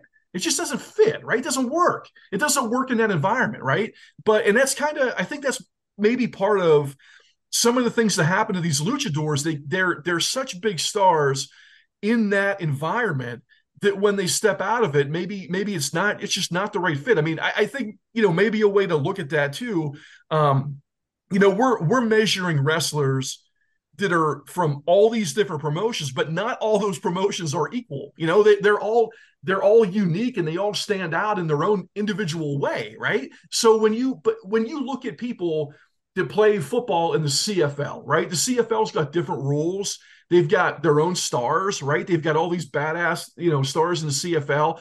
I mean, it's it's hard to measure what that guy's accomplishments is versus somebody that plays in the NFL or you know versus somebody that plays in the maybe somebody's really good in the USFL in that environment right or even NFL Europe something like that like all those people matter and they all matter in that vacuum that they exist in and sometimes when they when they leave that or go from you know one environment to another maybe it just doesn't translate over and i really think that that's kind of what it is um, with the with the luchadors that, that end up coming to north coming to the, the, United States, you know, from Mexico, and also the fact that the rings are different, dude, and the in the especially the the ropes are different. I mean, everything is different. You got to learn new style, is what it is when you go to WWE. And I think Mistico is probably a victim of that, like a lot of others have been over the course of time. But when you look at that guy just in that in that arena Mexico environment, dude, and you see those people going crazy, and he's a big time star for them, man. It's just so awesome. It's so awesome to watch it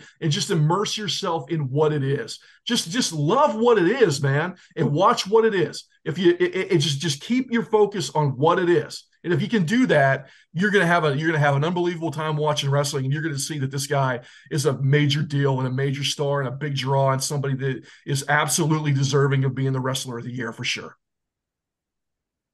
Yeah, some accomplishments uh, that you already mentioned uh, were biggest uh, for Observer stuff. He was uh, best box office draw, uh, best box office draw of the decade, uh, best flying wrestler, and wrestler of the year and Observer Hall of Fame in 2022. And I just know that for myself that, you know, Mistico, I, I didn't even know that that's who it was. I just know him as Sin Cara. So like, I just don't, no one really cared about Sin Cara in rest in WWE. So like, that's what sucks is like when you go, when stuff doesn't fit and you go outside of, you know, your home base and you take the big WWE stage, it can engulf you. And that's kind of what it seems for that guy. And that sucks. Yeah. I mean, he was also IWGP junior heavyweight champion one time too. The, um, um it, here's here's a testament to him i mean uh, for for the match that i think people should go check out um is the templario match and that match happened two weeks ago i mean that guy's 40 years old he put on him and templario put on like a four and a half five star match like two weeks ago man um it, it's just go find it. Go find that match. You can watch the highlights on YouTube. Even if you just watch the highlights, you're going to see that these guys are in there just killing it, right? Um, Templario was really good too. So he was in there with a guy that was really good. Um, the, the Volador match from Fantastica Mania 2019 is another one to go check out the singles match with him. Um, but you know, he really got a stigma, dude, from that from that Sin Cara run with the with the American audience about God, Sin Cara sucks, right? People were like, this guy doesn't get he he just doesn't do anything. He's missing moves. He doesn't care. You know what i mean? And he kind of got that stigma. But now that now that he's back as mistico um, and had a really good run his confidence is way up and he's in there and he's having a great time and is killing it man. Um, go watch go watch that guy. Go watch that guy in arena mexico in cmll and you're, you're going to see a guy that is deserving of, of, of all the praise all right. And uh, moving on to number 76 with 87 points. He was on uh, Andretti and Mongoose's list. Mongoose had him at 54 and Andretti had him at 71. And that is Kevin Owens. Yeah, very well respected guy, man. Very trusted. I, I think that that's probably what I kept coming back to when I was making my notes for Owens for this for this week. Um, trust they keep they keep going back to this guy because they trust this guy. You, you take a look at the Austin spot from um, WrestleMania from um, from 2022. I, I, don't even know what number they're on right now. I just I'm going by years at this point. Um, but that um the fact that they were the ones that, that, that they wanted working with Austin and that Austin wanted to work with him um it just it just shows a level of respect in a level of professionalism and a level of trust that everybody acknowledges and is really comfortable with him. And that's that's a big deal man. I mean when you're when you're bringing in people from the outside that maybe you know maybe they're celebrities or or maybe they're people that haven't wrestled a really long time that you have to you have to make steve austin look strong right? You got to make him look like he's a, the biggest ass kicker in the world. And the fact that owens was in there selling and doing everything for him and making him look like a million bucks hats off to that guy man. That that might be that might be his best accomplishment ever as a as a singles wrestler is the fact that that his performance against Austin in that match at, at WrestleMania was was something that I think everybody's going to look back on that and be like, wow, what a what a great what a great worker that guy really is. Um, underrated athleticism i think is another thing with him. You know vince always had a problem with the t-shirt thing. Um you know maybe maybe even broke some barriers with that. I don't i don't know. Maybe he didn't maybe he did but the fact that the guy's been wearing a shirt you know all these years in the ring. I mean nobody's done that. So nobody's really ever done that. So you've got you've got a guy in there that's uh it's kind of broken broken the broken the mold a little bit with that. But i mean universal champion. I mean that's what it is right? You go back and i, I watched that uh I watched that TLC match from 2020, you know, in the in the uh the pandemic with the fake crowd, him and Reigns in that TLC match. Those guys were killing each other, man. That match was unbelievable. So, you know, the stuff he's done with Zayn is is well documented over the course of time, you know, with him and you know the, the Ring of Honor run and being the indie darling all those years, then coming up and, and getting the getting a big push in WWE. It's well deserved. I mean, he's a he's a hell of a worker, man, and he's a guy that everybody trusts and everybody wants to work with. And you know, to to to get that level of respect from your peers and from promotions when you're in an industry that is physical, I think is a, a, an unbelievable uh, a vote of confidence for somebody. So hats off to that guy, man. I mean, he's he's somebody that is a, a future Hall of Famer, probably across the board. Um, and I'm I, I, I love watching him work. There's not I don't love watching everybody work, you know, but I when Kevin Owens comes out, I, I watch everything he does. Yeah, I, I I'm a little sad that I didn't put Kevin Owens on my list. I feel like, you know, like looking at my list, he's right around the 100 area for me. And I don't want to, and it's not for the fact that I don't like Kevin Owens or I don't think Kevin Owens is good. I just, I didn't know where to put him. Like, should I put him high on my list? Should I put him in the middle the? I didn't know. And I feel like there's more meat on the bone for Owens for him to climb. And and I feel like if, if we do this list again, he's definitely going to be in my list. And Owens was one of the reasons why I started NXT in the first place because him turning on Sami Zayn at that NXT show was one of the things that got me hooked back into wrestling. When I saw that, I was like, okay, I'm back. I want to watch that. I want to watch that guy. So I want to credit like that angle as getting me back into wrestling and caring about, you know, NXT and all that. So, you know, he's he's he he's a Triple H guy, like we already mentioned earlier in the show. He literally got handed that belt, that Universal Championship belt, because Triple H came out and pedigreed. Uh, I can't remember who was it. Dean was it Ambrose? I can't remember anymore who he pedigreed. Was it Rollins? Yeah. I can't even remember. He pedigreed somebody and literally just handed that belt right to uh, Owens, and that was on a Raw. So like, it's crazy that that that happened. And um, but yeah, I, I like that. I, I I really like Owens. He definitely deserves a spot on the list. I just was so torn on where to put him that I just didn't put him in there at all, which sucks. Uh, on for on my part. So, uh, but yeah, I mean, he's been all over the place. Uh, he was an indie darling. He's a Ring of Honor world champion whenever Ring of Honor mattered. Um, you know, he was uh best brawler in uh Observer the in, in the Observer newsletter. He won uh, best brawler from 2010 to 2012. Yeah, three years in a row, three years straight. Yeah, and he was in feud of the year with El Generico and or Sami Zayn. Uh, he was NXT champion, Universal champion, two-time Intercontinental champion, U.S. champion, Raw Tag Team champion, SmackDown champion, and he is the 16th Grand Slam champion. The one thing I wanted to say here too, you know, I was looking through this uh, through this list. He, I, I just want to put this promotion over because it's pretty fun to watch. Um, North Shore Pro Wrestling. He was the he was the North Shore uh, Pro Wrestling champion one time. Um, that is a Canadian promotion. It's a little French sometimes whenever you watch it, but if you can find those North Shore shows, all of those shows are fun to watch. So if you're looking uh, again, man, we're, we're trying to give you, we're trying to just expand people's horizons, right? If you're looking for indie wrestling that is pretty damn good and fun to watch every show, go find North Shore. I, I, I believe it's on FITE. I believe it's on FITE Plus. I believe it is. But go find it, man. Go find that and check it out. That's a that's a, a really fun uh, a really fun indie promotion to to check out. Kevin Owens is in that interesting generation, sort of after WCW, um, where it was either your WWE or you're an indie guy, and he was top of the heap as an indie guy. Worked, you know, with the Bucks, with um, Adam Cole, Sami Zayn, aka El Generico, um, and really made a name for himself and really made the Indies um, hot with the work that he did. And then came a time where he uh, made the jump to WWE and was kind of in that first class of black and gold brand uh, folks who, you know, rose out of, you know, the perception that indie guys are not WWE guys and and made it uh, to the top in the WWE as well. Obviously, he went through NXT, was an NXT champion. He was a uh, Triple H guy. Um, came to the main roster, was a Universal champion, big storylines. He's a Triple Crown champion. Uh, he was recently just working with Sami Zayn again. Um, they're on again, off again, they're you know real life best friends or whatever. Um, but I think, you know, I think the the big endorsement here is that he was picked by Stone Cold to work at Mania with him. Um, and while he's not a Vince kind of guy, he's believable and he can work with anybody.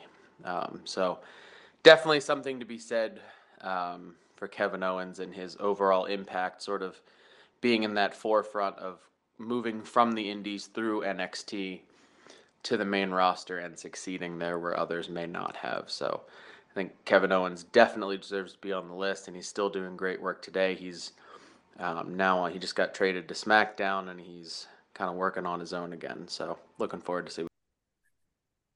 Yep. And uh, moving on to number 75, we got coming in at 91 points. So we're finally starting to hit some higher numbers here. Uh, he was this guy was on everybody's list. I feel like this is one of the first times this is happening on on the 100. Yeah, um, I think I, he probably is. Is he the is he the first guy that's gotten has gotten votes from all four of us? I'm pretty sure he's a guy. Yeah, he's the only one so far. It may it took us to 75. It took us 25 deep to get into Yeah. something that was on everybody's list. So this is a true entrant into the Podski 100. He comes in with 91 points. He was on Andretti's list at 84. He was on Mongooses list at 100. He was on JC's list at 63, and he was on my list at 66. And that is none other than Scotty Steiner, Big Papa Pump. And I love Big Papa Pump. So I I don't remember because I I'm a late I'm a little I'm a little bit of a younger guy. So I remember my introduction to the Big Bad Booty Daddy was whenever he came out. He whenever he was came out at that Survivor Series in 2002. Whenever they kept teasing back and forth that Steiner was he going to join Raw or was he going to join SmackDown? And Steph and um, Eric were going back for trying who was going to sign him, and he came out and beat the tar out of uh, I believe it was Dudley Boyz, I think. But uh, I love Steiner. That everybody will hate his WWE run. I'm here to tell you that it was fantastic. And the only thing that I would change about is that he actually got a WrestleMania match, and I he should have got a WrestleMania match at 19 and or 20, but he should have got one, and he didn't. Well, give him one this year. We're going to be in Philly. Let's see it. Yeah, give him one this Get the, get the siren, get the sirens going to bring him out. Let's do it. Seriously. Uh, he is a Hall of Famer in the WWE slash F. I mean, he, as a singles guy, I mean, him coming out, eh, when you go back, you look at his WCW run, did some awesome stuff with NWO whenever he finally turned heel and became a big singles guy, broke away from his brother, uh, Rick. Uh, he, you know, he comes out with a freaking tiger uh, in, in late WCW. Uh, the dude is awesome. Uh, you know, who can't forget about Steiner Math in TNA? One of the greatest things of all time. And just, you know, a lot of people hate on that Royal Rumble 2000 match with Triple H, but that build, everything that they did in the build to that match was grade A professional wrestling. It just sucks that they gave an absolute stinker of a match because it was such a great build with every little thing that they did with the uh the pose down, the bench press competition, the arm wrestling match. Like that shit is so good. Um, but yeah, I love Steiner. Uh super excited that he was the first guy on the list that was voted in by everybody. So hats off to Steiner. I mean, dude, I, I this guy, man, this guy's so awesome. He's so awesome. He, I mean, wrestler, he this is what you dude, he's so awesome. I mean, look, my I I've always liked the Steiner. They're they're probably my in my top three favorite tag teams ever. But you know, when you it's just I think part of that is just the goonery, the goonery that goes on with these two jock meatheads that just beat everybody everybody's ass, right? But um the thing about him, dude, my favorite thing about Steiner is is just the, the late stage WCW run when he's out there with the police sirens and he's the champ, and this dude is unhinged on the mic, dude. And it going going back and watching that like late stage WCW stuff, man. I mean, it's not great to watch it, but when you go when you go back and see it, it's just it's just amazingly beautiful to watch this guy on the mic. And he's just off. He's just off the chain, dude. He's off the chain with everything he does. Yeah. He's out there with the. He's out there with the with the freaks. You know, it's, it's it's unbelievable. It's him him with the freaking the the chainmail on his head and and it's the whole presentation of him and he's saying crazy stuff. I mean, I, that is professional wrestling to me, man. It's just like it's one of my favorite things about pro wrestling is is just that that late stage WCW Steiner run when he was in there when they were going to going down the toilet, circling the drain, and he's just out there just just throwing heat every day, man. It's awesome. Yeah. Uh, so in terms of accomplishments in the news newsletter, he won best wrestling maneuver in 89 and 90 for the Frankensteiner. He had match of the year in 1991 with his brother Rick uh, in, in the WCW New Japan Showdown.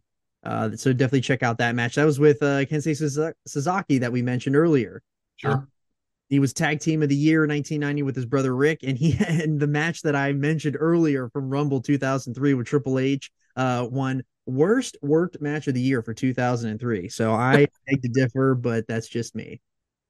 Um, also on, so we have you know WCW World Heavyweight Champion, um, two-time television champion, two-time U.S. Heavyweight Champion, you know, seven-time tag team champ. You know, it's it's just an, an, amazing an amazing list here. You know, with with with this guy for sure. Uh, I'm trying to see if there's anything else on here that really kind of jumps out. I, I, mean, he was. I didn't realize he was. Uh, well, I mean, yeah, I mean, he, this would have been earlier. I was thinking like it was later, but uh, you know, two-time tag team champion WWF. You know, with um, with his brother and then Hall of Fame, Hall of Fame guy too. You know, it's it's just amazing, dude. When you look at him, the tag team stuff early on, the early '90s tag team stuff is fantastic. The singles run, you know, down the road where he's just a an, an unleashed character, man. It's just amazing. I mean, no other word for it, man, other than just it's just so much fun to watch. Yep. All right, coming in. Actually, at- you know what? I want to say one more thing about Steiner. Um, if you're looking for a match, a singles match to go watch, um, Fall Brawl 2000, him and Goldberg is one to go check out. How can you have a list of the 100 greatest of all time and not have Scott Steiner on this thing, right? Uh, I mean, all the, the, the the Steiner math and the ridiculous promos aside, um, you know, we, are not talking about tag stuff, but obviously one half of one of the greatest tag teams of all time, whether that's in NWA or WCW. Um, but as a single, um, he did great work with the NWO. Later, you know, kind of fully evolved into a top guy. You know, towards the end of WCW, had a WWE run, had a TNA run. Um, and then his work, like, yeah, he's a big jacked up dude, but like could still pull off a Frankensteiner, and that was like the hottest of hot moves in its day. Um, he's a Hall of Famer. He owned a Shoney's.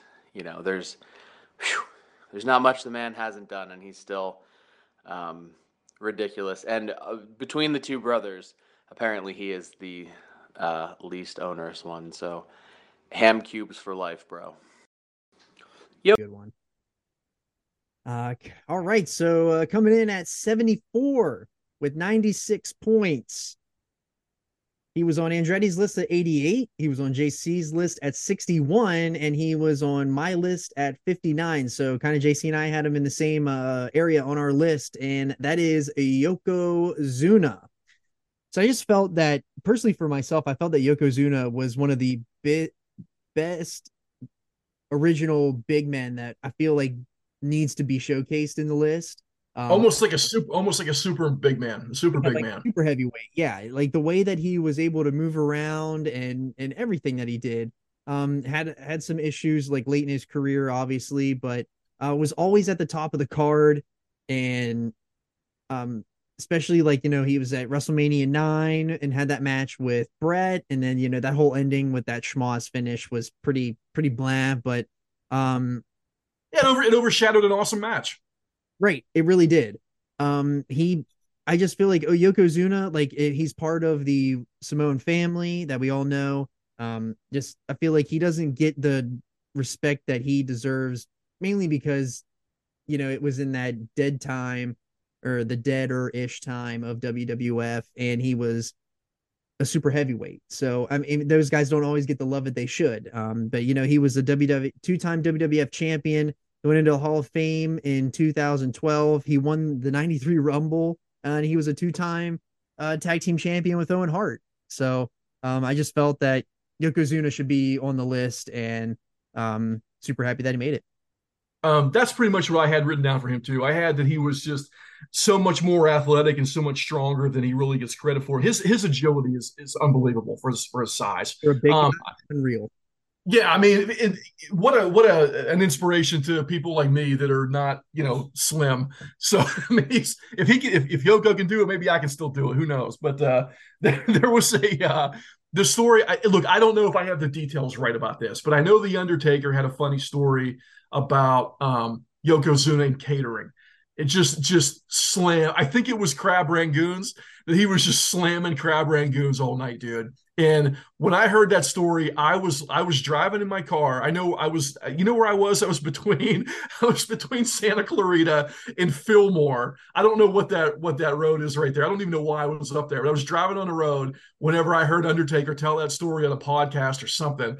And I was laughing so damn hard, dude, because I was thinking, man, what a, what a guy after my own heart. You know, he's sitting there crushing crab rangoons dude, I would have given anything. I would give anything in the world to be at catering and just just mauling down crab rangoons with Yokozuna, dude. How, how much fun would that be? You just sit there and just take it all in and you're just smashing crab rangoon, dude. That'd be the greatest thing ever. For real, it would be. so I had for uh for match for him. Um, we talked about the the Mania Nine match is awesome. It's it, it, again, it gets overlooked because of the stupidity at the end of it. But um, you know the the mat he took him on again right a year later at, at 10 At 10, yeah. that match is really good so i would go i would go check that one out too um the taker match at survivor series 94 is also really good and you know what's fun Oh, Yeah, yeah. What's what's fun about that one too is that they're really close friends. The two of them are really close friends, and I think that that always makes for a good match when you've got people in there that you know are really care about each other and, and they are friend, you know, they're friends off camera. So that's um that's a a really fun one to go check out too. yeah. Uh, thing we didn't mention is he was a member of the BSK, the Bone Street Krew. So That's right. That's right. Yoko's one of those guys that, uh, as I started getting into the new gen era, he just sticks out because he is so different, right? Just just a completely different body style, completely different work. Um, you know, and he felt like a huge threat. You know, the the, the foreign menace gimmick is kind of played out and indicative of the era, and maybe doesn't play in 2023, but. Um, just I mean, what a what a presence and and he just felt genuinely scary, especially at a time where you know uh, kayfabe may have still been at least a little bit of a thing with people. Um, he just looked scary, right? Um, so you can't, and he's part of the Samoan dynasty, and you know was a champion, was a dominant champion for a stretch, um, and quite frankly, never should have lost to Hogan. So, um, yeah, Yokozuna, good, good number seventy-four. All right, coming in at number 73 with 99 points. We still haven't had anybody to eclipse nine or 100 points yet. So uh, he was on three of our four lists. He was on Andretti's at 50, had him ranked the highest. He was not on Mongoose's list. He was 84 on JC's list, and he was 70 on my list. And that is Bray Wyatt. So kind of a really sad story now that we we you know we're kind of going over this now. Um you know bray just re- recently passed away but a guy that like is going to live on forever. People are going to people are gonna, there there's not going to be a world where bray wyatt doesn't exist in the wwe and uh you know coming in with that wyatt family gimmick like that swamp family gimmick was unbelievable. It was so good and you know the fireflies and then you know when it, after he came back after being hurt and doing the the fiend which a lot of people really connected with the fiend uh you know basically if it wouldn't be for bray wyatt and matt hardy doing these you know um the video matches like those types of matches like that like we wouldn't have the undertaker getting his last match probably his best match he's done in years. So you know the the the creativeness behind all of his gimmicks uh is just like this guy was in a world and in a of the world of professional wrestling that he probably shouldn't have been in. He probably should have been on like legitimate movies and television, but the guy just loved pro wrestling because you know obviously his dad was a professional wrestler in IRS. So um, you know, the fact that you know we didn't get to see the full, you know, display of what this was going to be with the Fiend and Uncle Howdy and all that. A lot of starts and stops in there too, which sucks. And the fact that you know Vince put the kibosh on him a lot because he thought it was overweight. Again, another guy like we talked about earlier with Kevin Owens that Vince just didn't see enough in, and um, it just sucks that you know he's he's gone. Uh, but you know, a guy that certainly deserves to be on the list. An incredible wrestling mind. Um, in that, you know, one of the thing, one of the one of the biggest highlights that I remember was him winning that winning that title in Elimination Chamber. Um, that was, you know, I felt like that was so much deserved. A guy that always ate the pins on a pay per view. It felt like this guy never won. I felt like the only time that guy ever won on a pay per view was that one is when he won the title. Um, but super decorated. Uh, he's won the I mean, literally from the Observer, he won Best Gimmick uh, in 2000 and uh, 13 and 19. He won. I mean, so Dave didn't really like him. Uh, he got most overrated and worst gimmick in 2020 uh, for worst overrated and gimmick, and uh, 17 for worst gimmick with Sister Abigail. Um, but he got a lot of bad stuff in that Fiend run, and it's because the way it was booked, and it's not his fault. But a lot of the stuff. A lot of the negativity that you see around Bray Wyatt is because of the Fiend, and it's not all his fault either. So no, it's not. It's not his fault. But you know, I I really tried not to project um, whenever I was, or or maybe forecast is a better word. Um, whenever I did my rankings, but I had him at fifty. Um, in retrospect, now that's probably high. Um, but I think you guys were probably right um, when you had him around like you had him at 70, JC had him at 84. We've got him at 73 total. You know, probably about right where it's at. 50 is a little high, I think, right now, you know, looking at it. But um, for me, um, Wyatt is a guy that history is going to be very good to. When they when it's all said and done and we look back on this 10 years from now, um, I think it's going to be it's it's going to be he's going to he's going to be a really important figure and he's going to be beloved and really respected when you look back. History history is going to be really favorable to Bray Wyatt and, and I think it really should be. Um, but I mean look there's been a couple people that we've talked to, talked about here where you know they just got the Vince curse man for whatever reason and and you know they one of the problems with WWE that they've had was that they go so far with things sometimes that there's nowhere to go anymore. They they push it all the way to the limit, and then it's just it's just done. There's nowhere to go. I mean, once you burn a guy alive and kill him in a match, like what, what the hell are you doing next? Right? There's there's nowhere to go after you do that, right? But like you said, man, I mean, the, the the guy, the creepy guy in the swamp that was the cult leader with the freaking lantern. If they just would have kept it as that and transitioned the Undertaker into him and just let him be the next supernatural guy without all the stupid fiend stuff. Um, he should have been the guy that beat the Undertaker, man. He should have been the guy that break the streak. He should have been a guy like a Jake Roberts that, that never really needed a belt, but was always a threat and was always a, a big player. Um, and I don't know why they lost the plot on that, but this, look, man, Jake Roberts is not a hell of a worker either. You know, I mean, and he was a guy that had a career for 70 years, you know, it seems like. But I mean, this this is Bray Wyatt should have been that next guy. He should have been the guy that was able to work with anybody and and and could just be always a constant threat. Maybe, you know, changing out the members of the family off and on, you know, here here again, um, over the course of time and just evolving it. But I don't know why they I don't know why they did what they did with that guy, man, because they had something really special with him and they just what it just just what a miss. What a miss. And so it's it's it's heartbreaking to think about that. I mean, this is a guy that seemed like a a can't miss guy. You yeah. know, that they just they just missed, man. They missed. And you the stuff with the red light um, you know, and the fiend the crazy awful matches he had with Rollins. I mean, come on, dude. They they killed this guy maybe deader than anybody. They he was a he was a main event guy, um, especially in a promotion that the wrestling wasn't always the focal point. He was a main event character that should have been a main event level guy for 20 years, dude. And they just they just dropped the ball with him, and it's really sad just to think about that. Yeah, it is.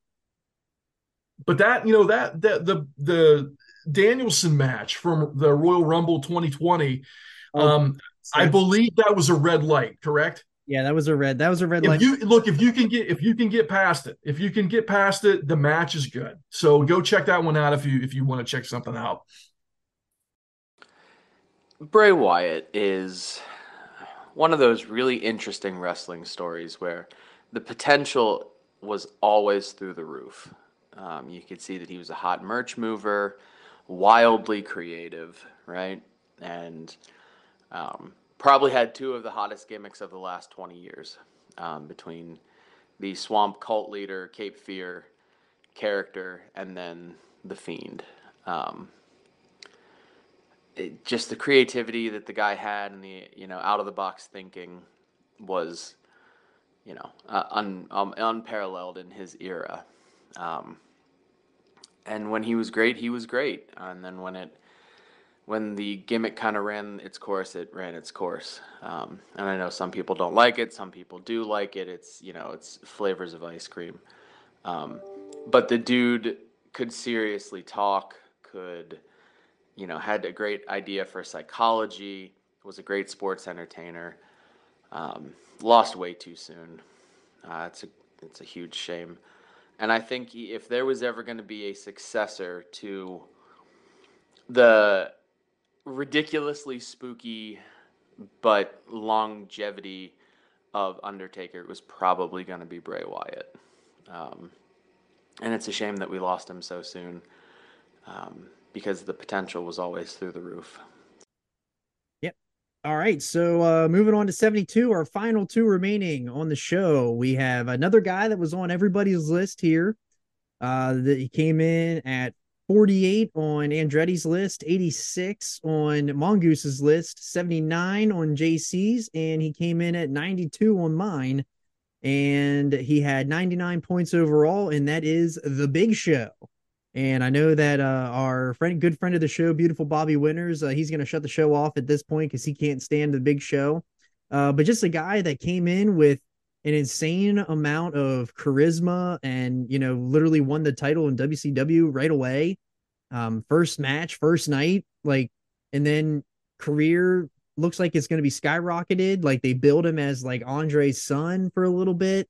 Um, and then, you know, he takes like a a big down swoop uh, in WWE, like in those early 2000s, and then he makes a huge resurgence and he literally accomplishes everything in WWE. Just a guy that got himself into incredible shape in later years. Now is working backstage with AEW, a, a super decorated guy um, that you can't discredit because of his like his resume is what you want from somebody that's done everything in the business. Yeah, man, his his list of accomplishments is incredible when you when you look back on it just on paper. But I mean, like you said, man, he did he did he peak in his debut match? I mean, that's it's, it's crazy to think about that, right? I mean, it's crazy to think about that. But you know, the fact another guy, you know, Hogan brought in. I mean, Hogan found the guy, brought him in. Um, I never liked him in the NWO. I never thought that was the right fit. That whole his whole NWO booking was just garbage. It was all garbage. I mean, my my one of my favorite things about him is just him coming to the ring smoking heaters. I mean, the dude's out there smoking cigarettes during matches. It's unbelievable. Unbelievable. I love I love it. Loved every second of that. But um, you know, the Dungeon of Doom stuff, I'm always gonna love that. You know, the the goofball stuff in wrestling, I'm I'm a big sucker for that every time, you know. But the um the the um the Dungeon of Doom with him and he's Andre's kid. I mean, dude, what are we what are we doing, right? But it was just so awesome. It's so awesome. But you know that the late WCW run was terrible, and then he he he goes to WWF and gets a fresh coat of paint, and he comes in as a big star, and it just it just doesn't work. I don't I don't know what happened. It just didn't work. Um, but then he then he ended up, you know, like you said, having a having a really good run later on. But I mean, look, look, man, hats off to the guy. I mean, you know, 20 year career, 30 year career, you can't beat it.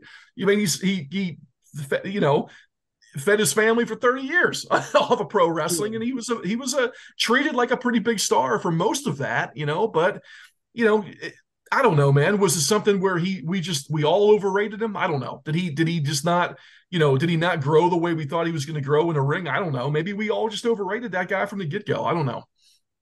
Yeah. And uh you know for the observer stuff you know he he has a lot of the bad stuff that dave likes to throw in there. Uh, but he, you know, he was rookie of the year 96. So he was also uh, the 12th uh, Grand Slam champion, and he was the 24th Triple Crown, crippled Triple Crown champion in WWE. So like the guy's literally done everything that you can think of in in terms of WWE world. Like he's done it all. So hats off to him. Yeah, if you're looking for a match to watch with him, I mean, I gotta say it. You got to go watch the Monster Truck Sumo match, Halloween Havoc '95, where they're on top of Cobo Hall, him and Hogan with the monster trucks welded together. It's so awesome. Go check that out. Yeah, the other one that I think of too is whenever Brock Lesnar uh, superplexed him off the top rope on a SmackDown in the in the ring, exploding. That's the first time that happened. I remember watching that when it aired live. Whenever I was a little kid, like I thought it was the greatest thing ever. Awesome. But yeah, good stuff. Whether you knew him as the Giant, Big Show, Paul White, you know, whatever, however you knew him. I mean, you, you don't forget an uh, an act like him because of his just you know humongous size, the look. I mean, he was a modern Andre, right? That's what he was supposed to be, and whether he panned out to be all of that or not, you know, that's for other people to decide. But you know, in a time where there wasn't that guy early in his career, or there were people later in his career who were also huge people. I still think he was the most enduring. And yeah, you can complain about his flips and good guy this week, bad guy next week, blah blah blah blah blah. And that's that's booking. That's not necessarily him. Um, you know, there was stuff in his early career that stuff guys his size shouldn't be able to do. Um, and obviously, being that big takes its toll on his body much faster um, than someone smaller, and he had certain things. But um, you know, in looking back at it, he was one of the early people who made John Cena uh, for that U.S. title match back in the day, and um, I think part of his enduring legacy will be about how, much of a good guy he was behind the scenes. Um, if you listen to some stories from people, he really took care of people uh, early in their career. Um, he was in a movie He's Captain Insano, who doesn't love a good Captain Insano gimmick. and really, who doesn't love the cigarette gimmick when he would come out uh, in WCW smoking a cigarette? That gets me every time. So, uh, probably the most enduring big guy attraction since Andre. All right, our final entrant for today. This is the first entrant to have scored over a hundred points, and he is on everybody's list. And uh, I'm gonna let Andretti take this one away because I know that he loves this guy. But he comes, uh, dude. I love Sid. I love Sid so much. So look, we I had him at 55. Mongoose had him at 75. JC had him at 97. You had him at 75. Well, I I'm honored to be the guy the run point for Sid on, on the show. And I, uh, dude, I'm telling you, he's one of the meanest looking people in human history. this guy just looks like holy shit, this guy. You can't you can't ask for a better physical looking heel with just facials and body and size and strength than Sid Vicious, man. He looks like such an ass kicker, dude. And it's it's unreal. I was scared to death of this dude when I was a little kid. I was scared to death, man. When he when he joined the Horsemen, I was like, oh God, he's going to kill everybody now. He, he's going to be even scarier than he ever was, right?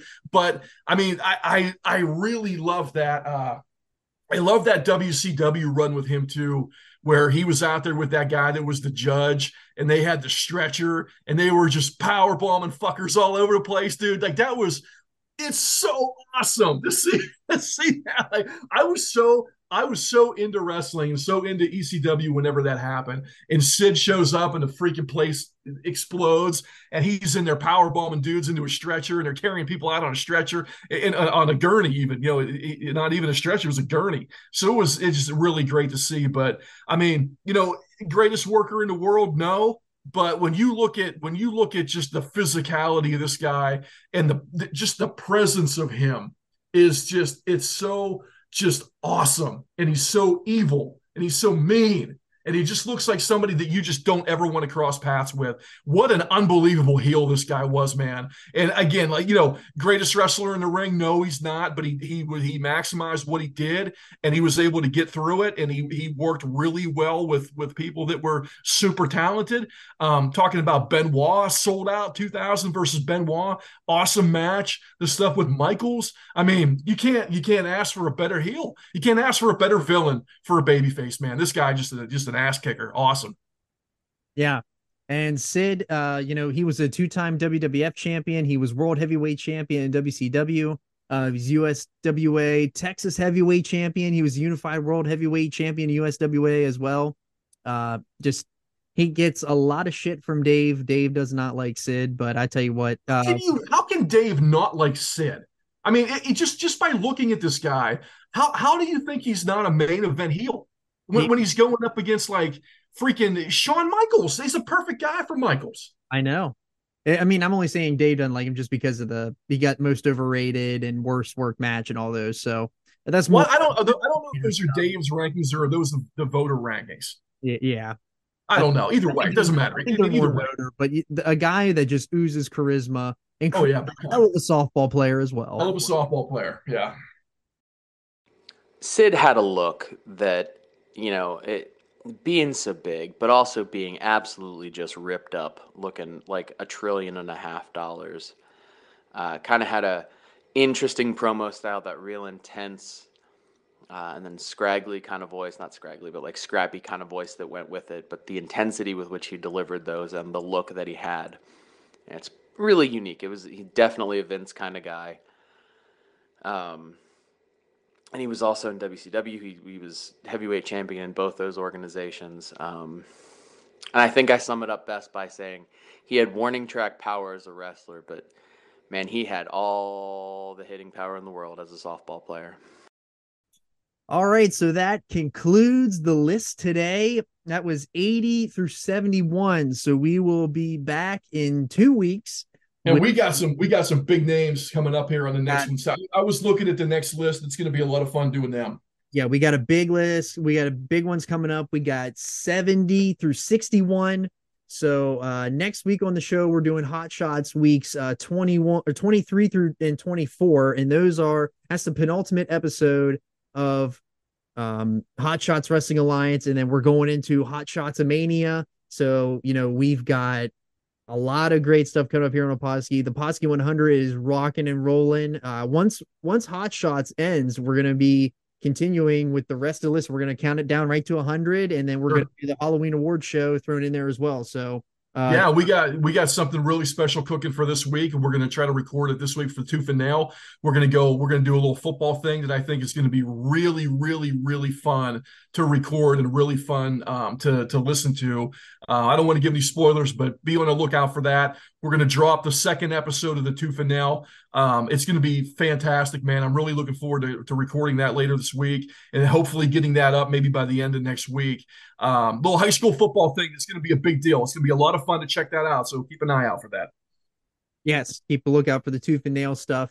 Um, so yeah, so make sure you check us out uh, on uh, all the socials at the underscore Podski on Twitter and Instagram. Make sure you check out the YouTube channel if you're watching us on YouTube right now. Thank you. Make sure you drop a like and subscribe, and make sure you check out the Cambria County Corner on Instagram. And with that, we will see you next time on the Podski.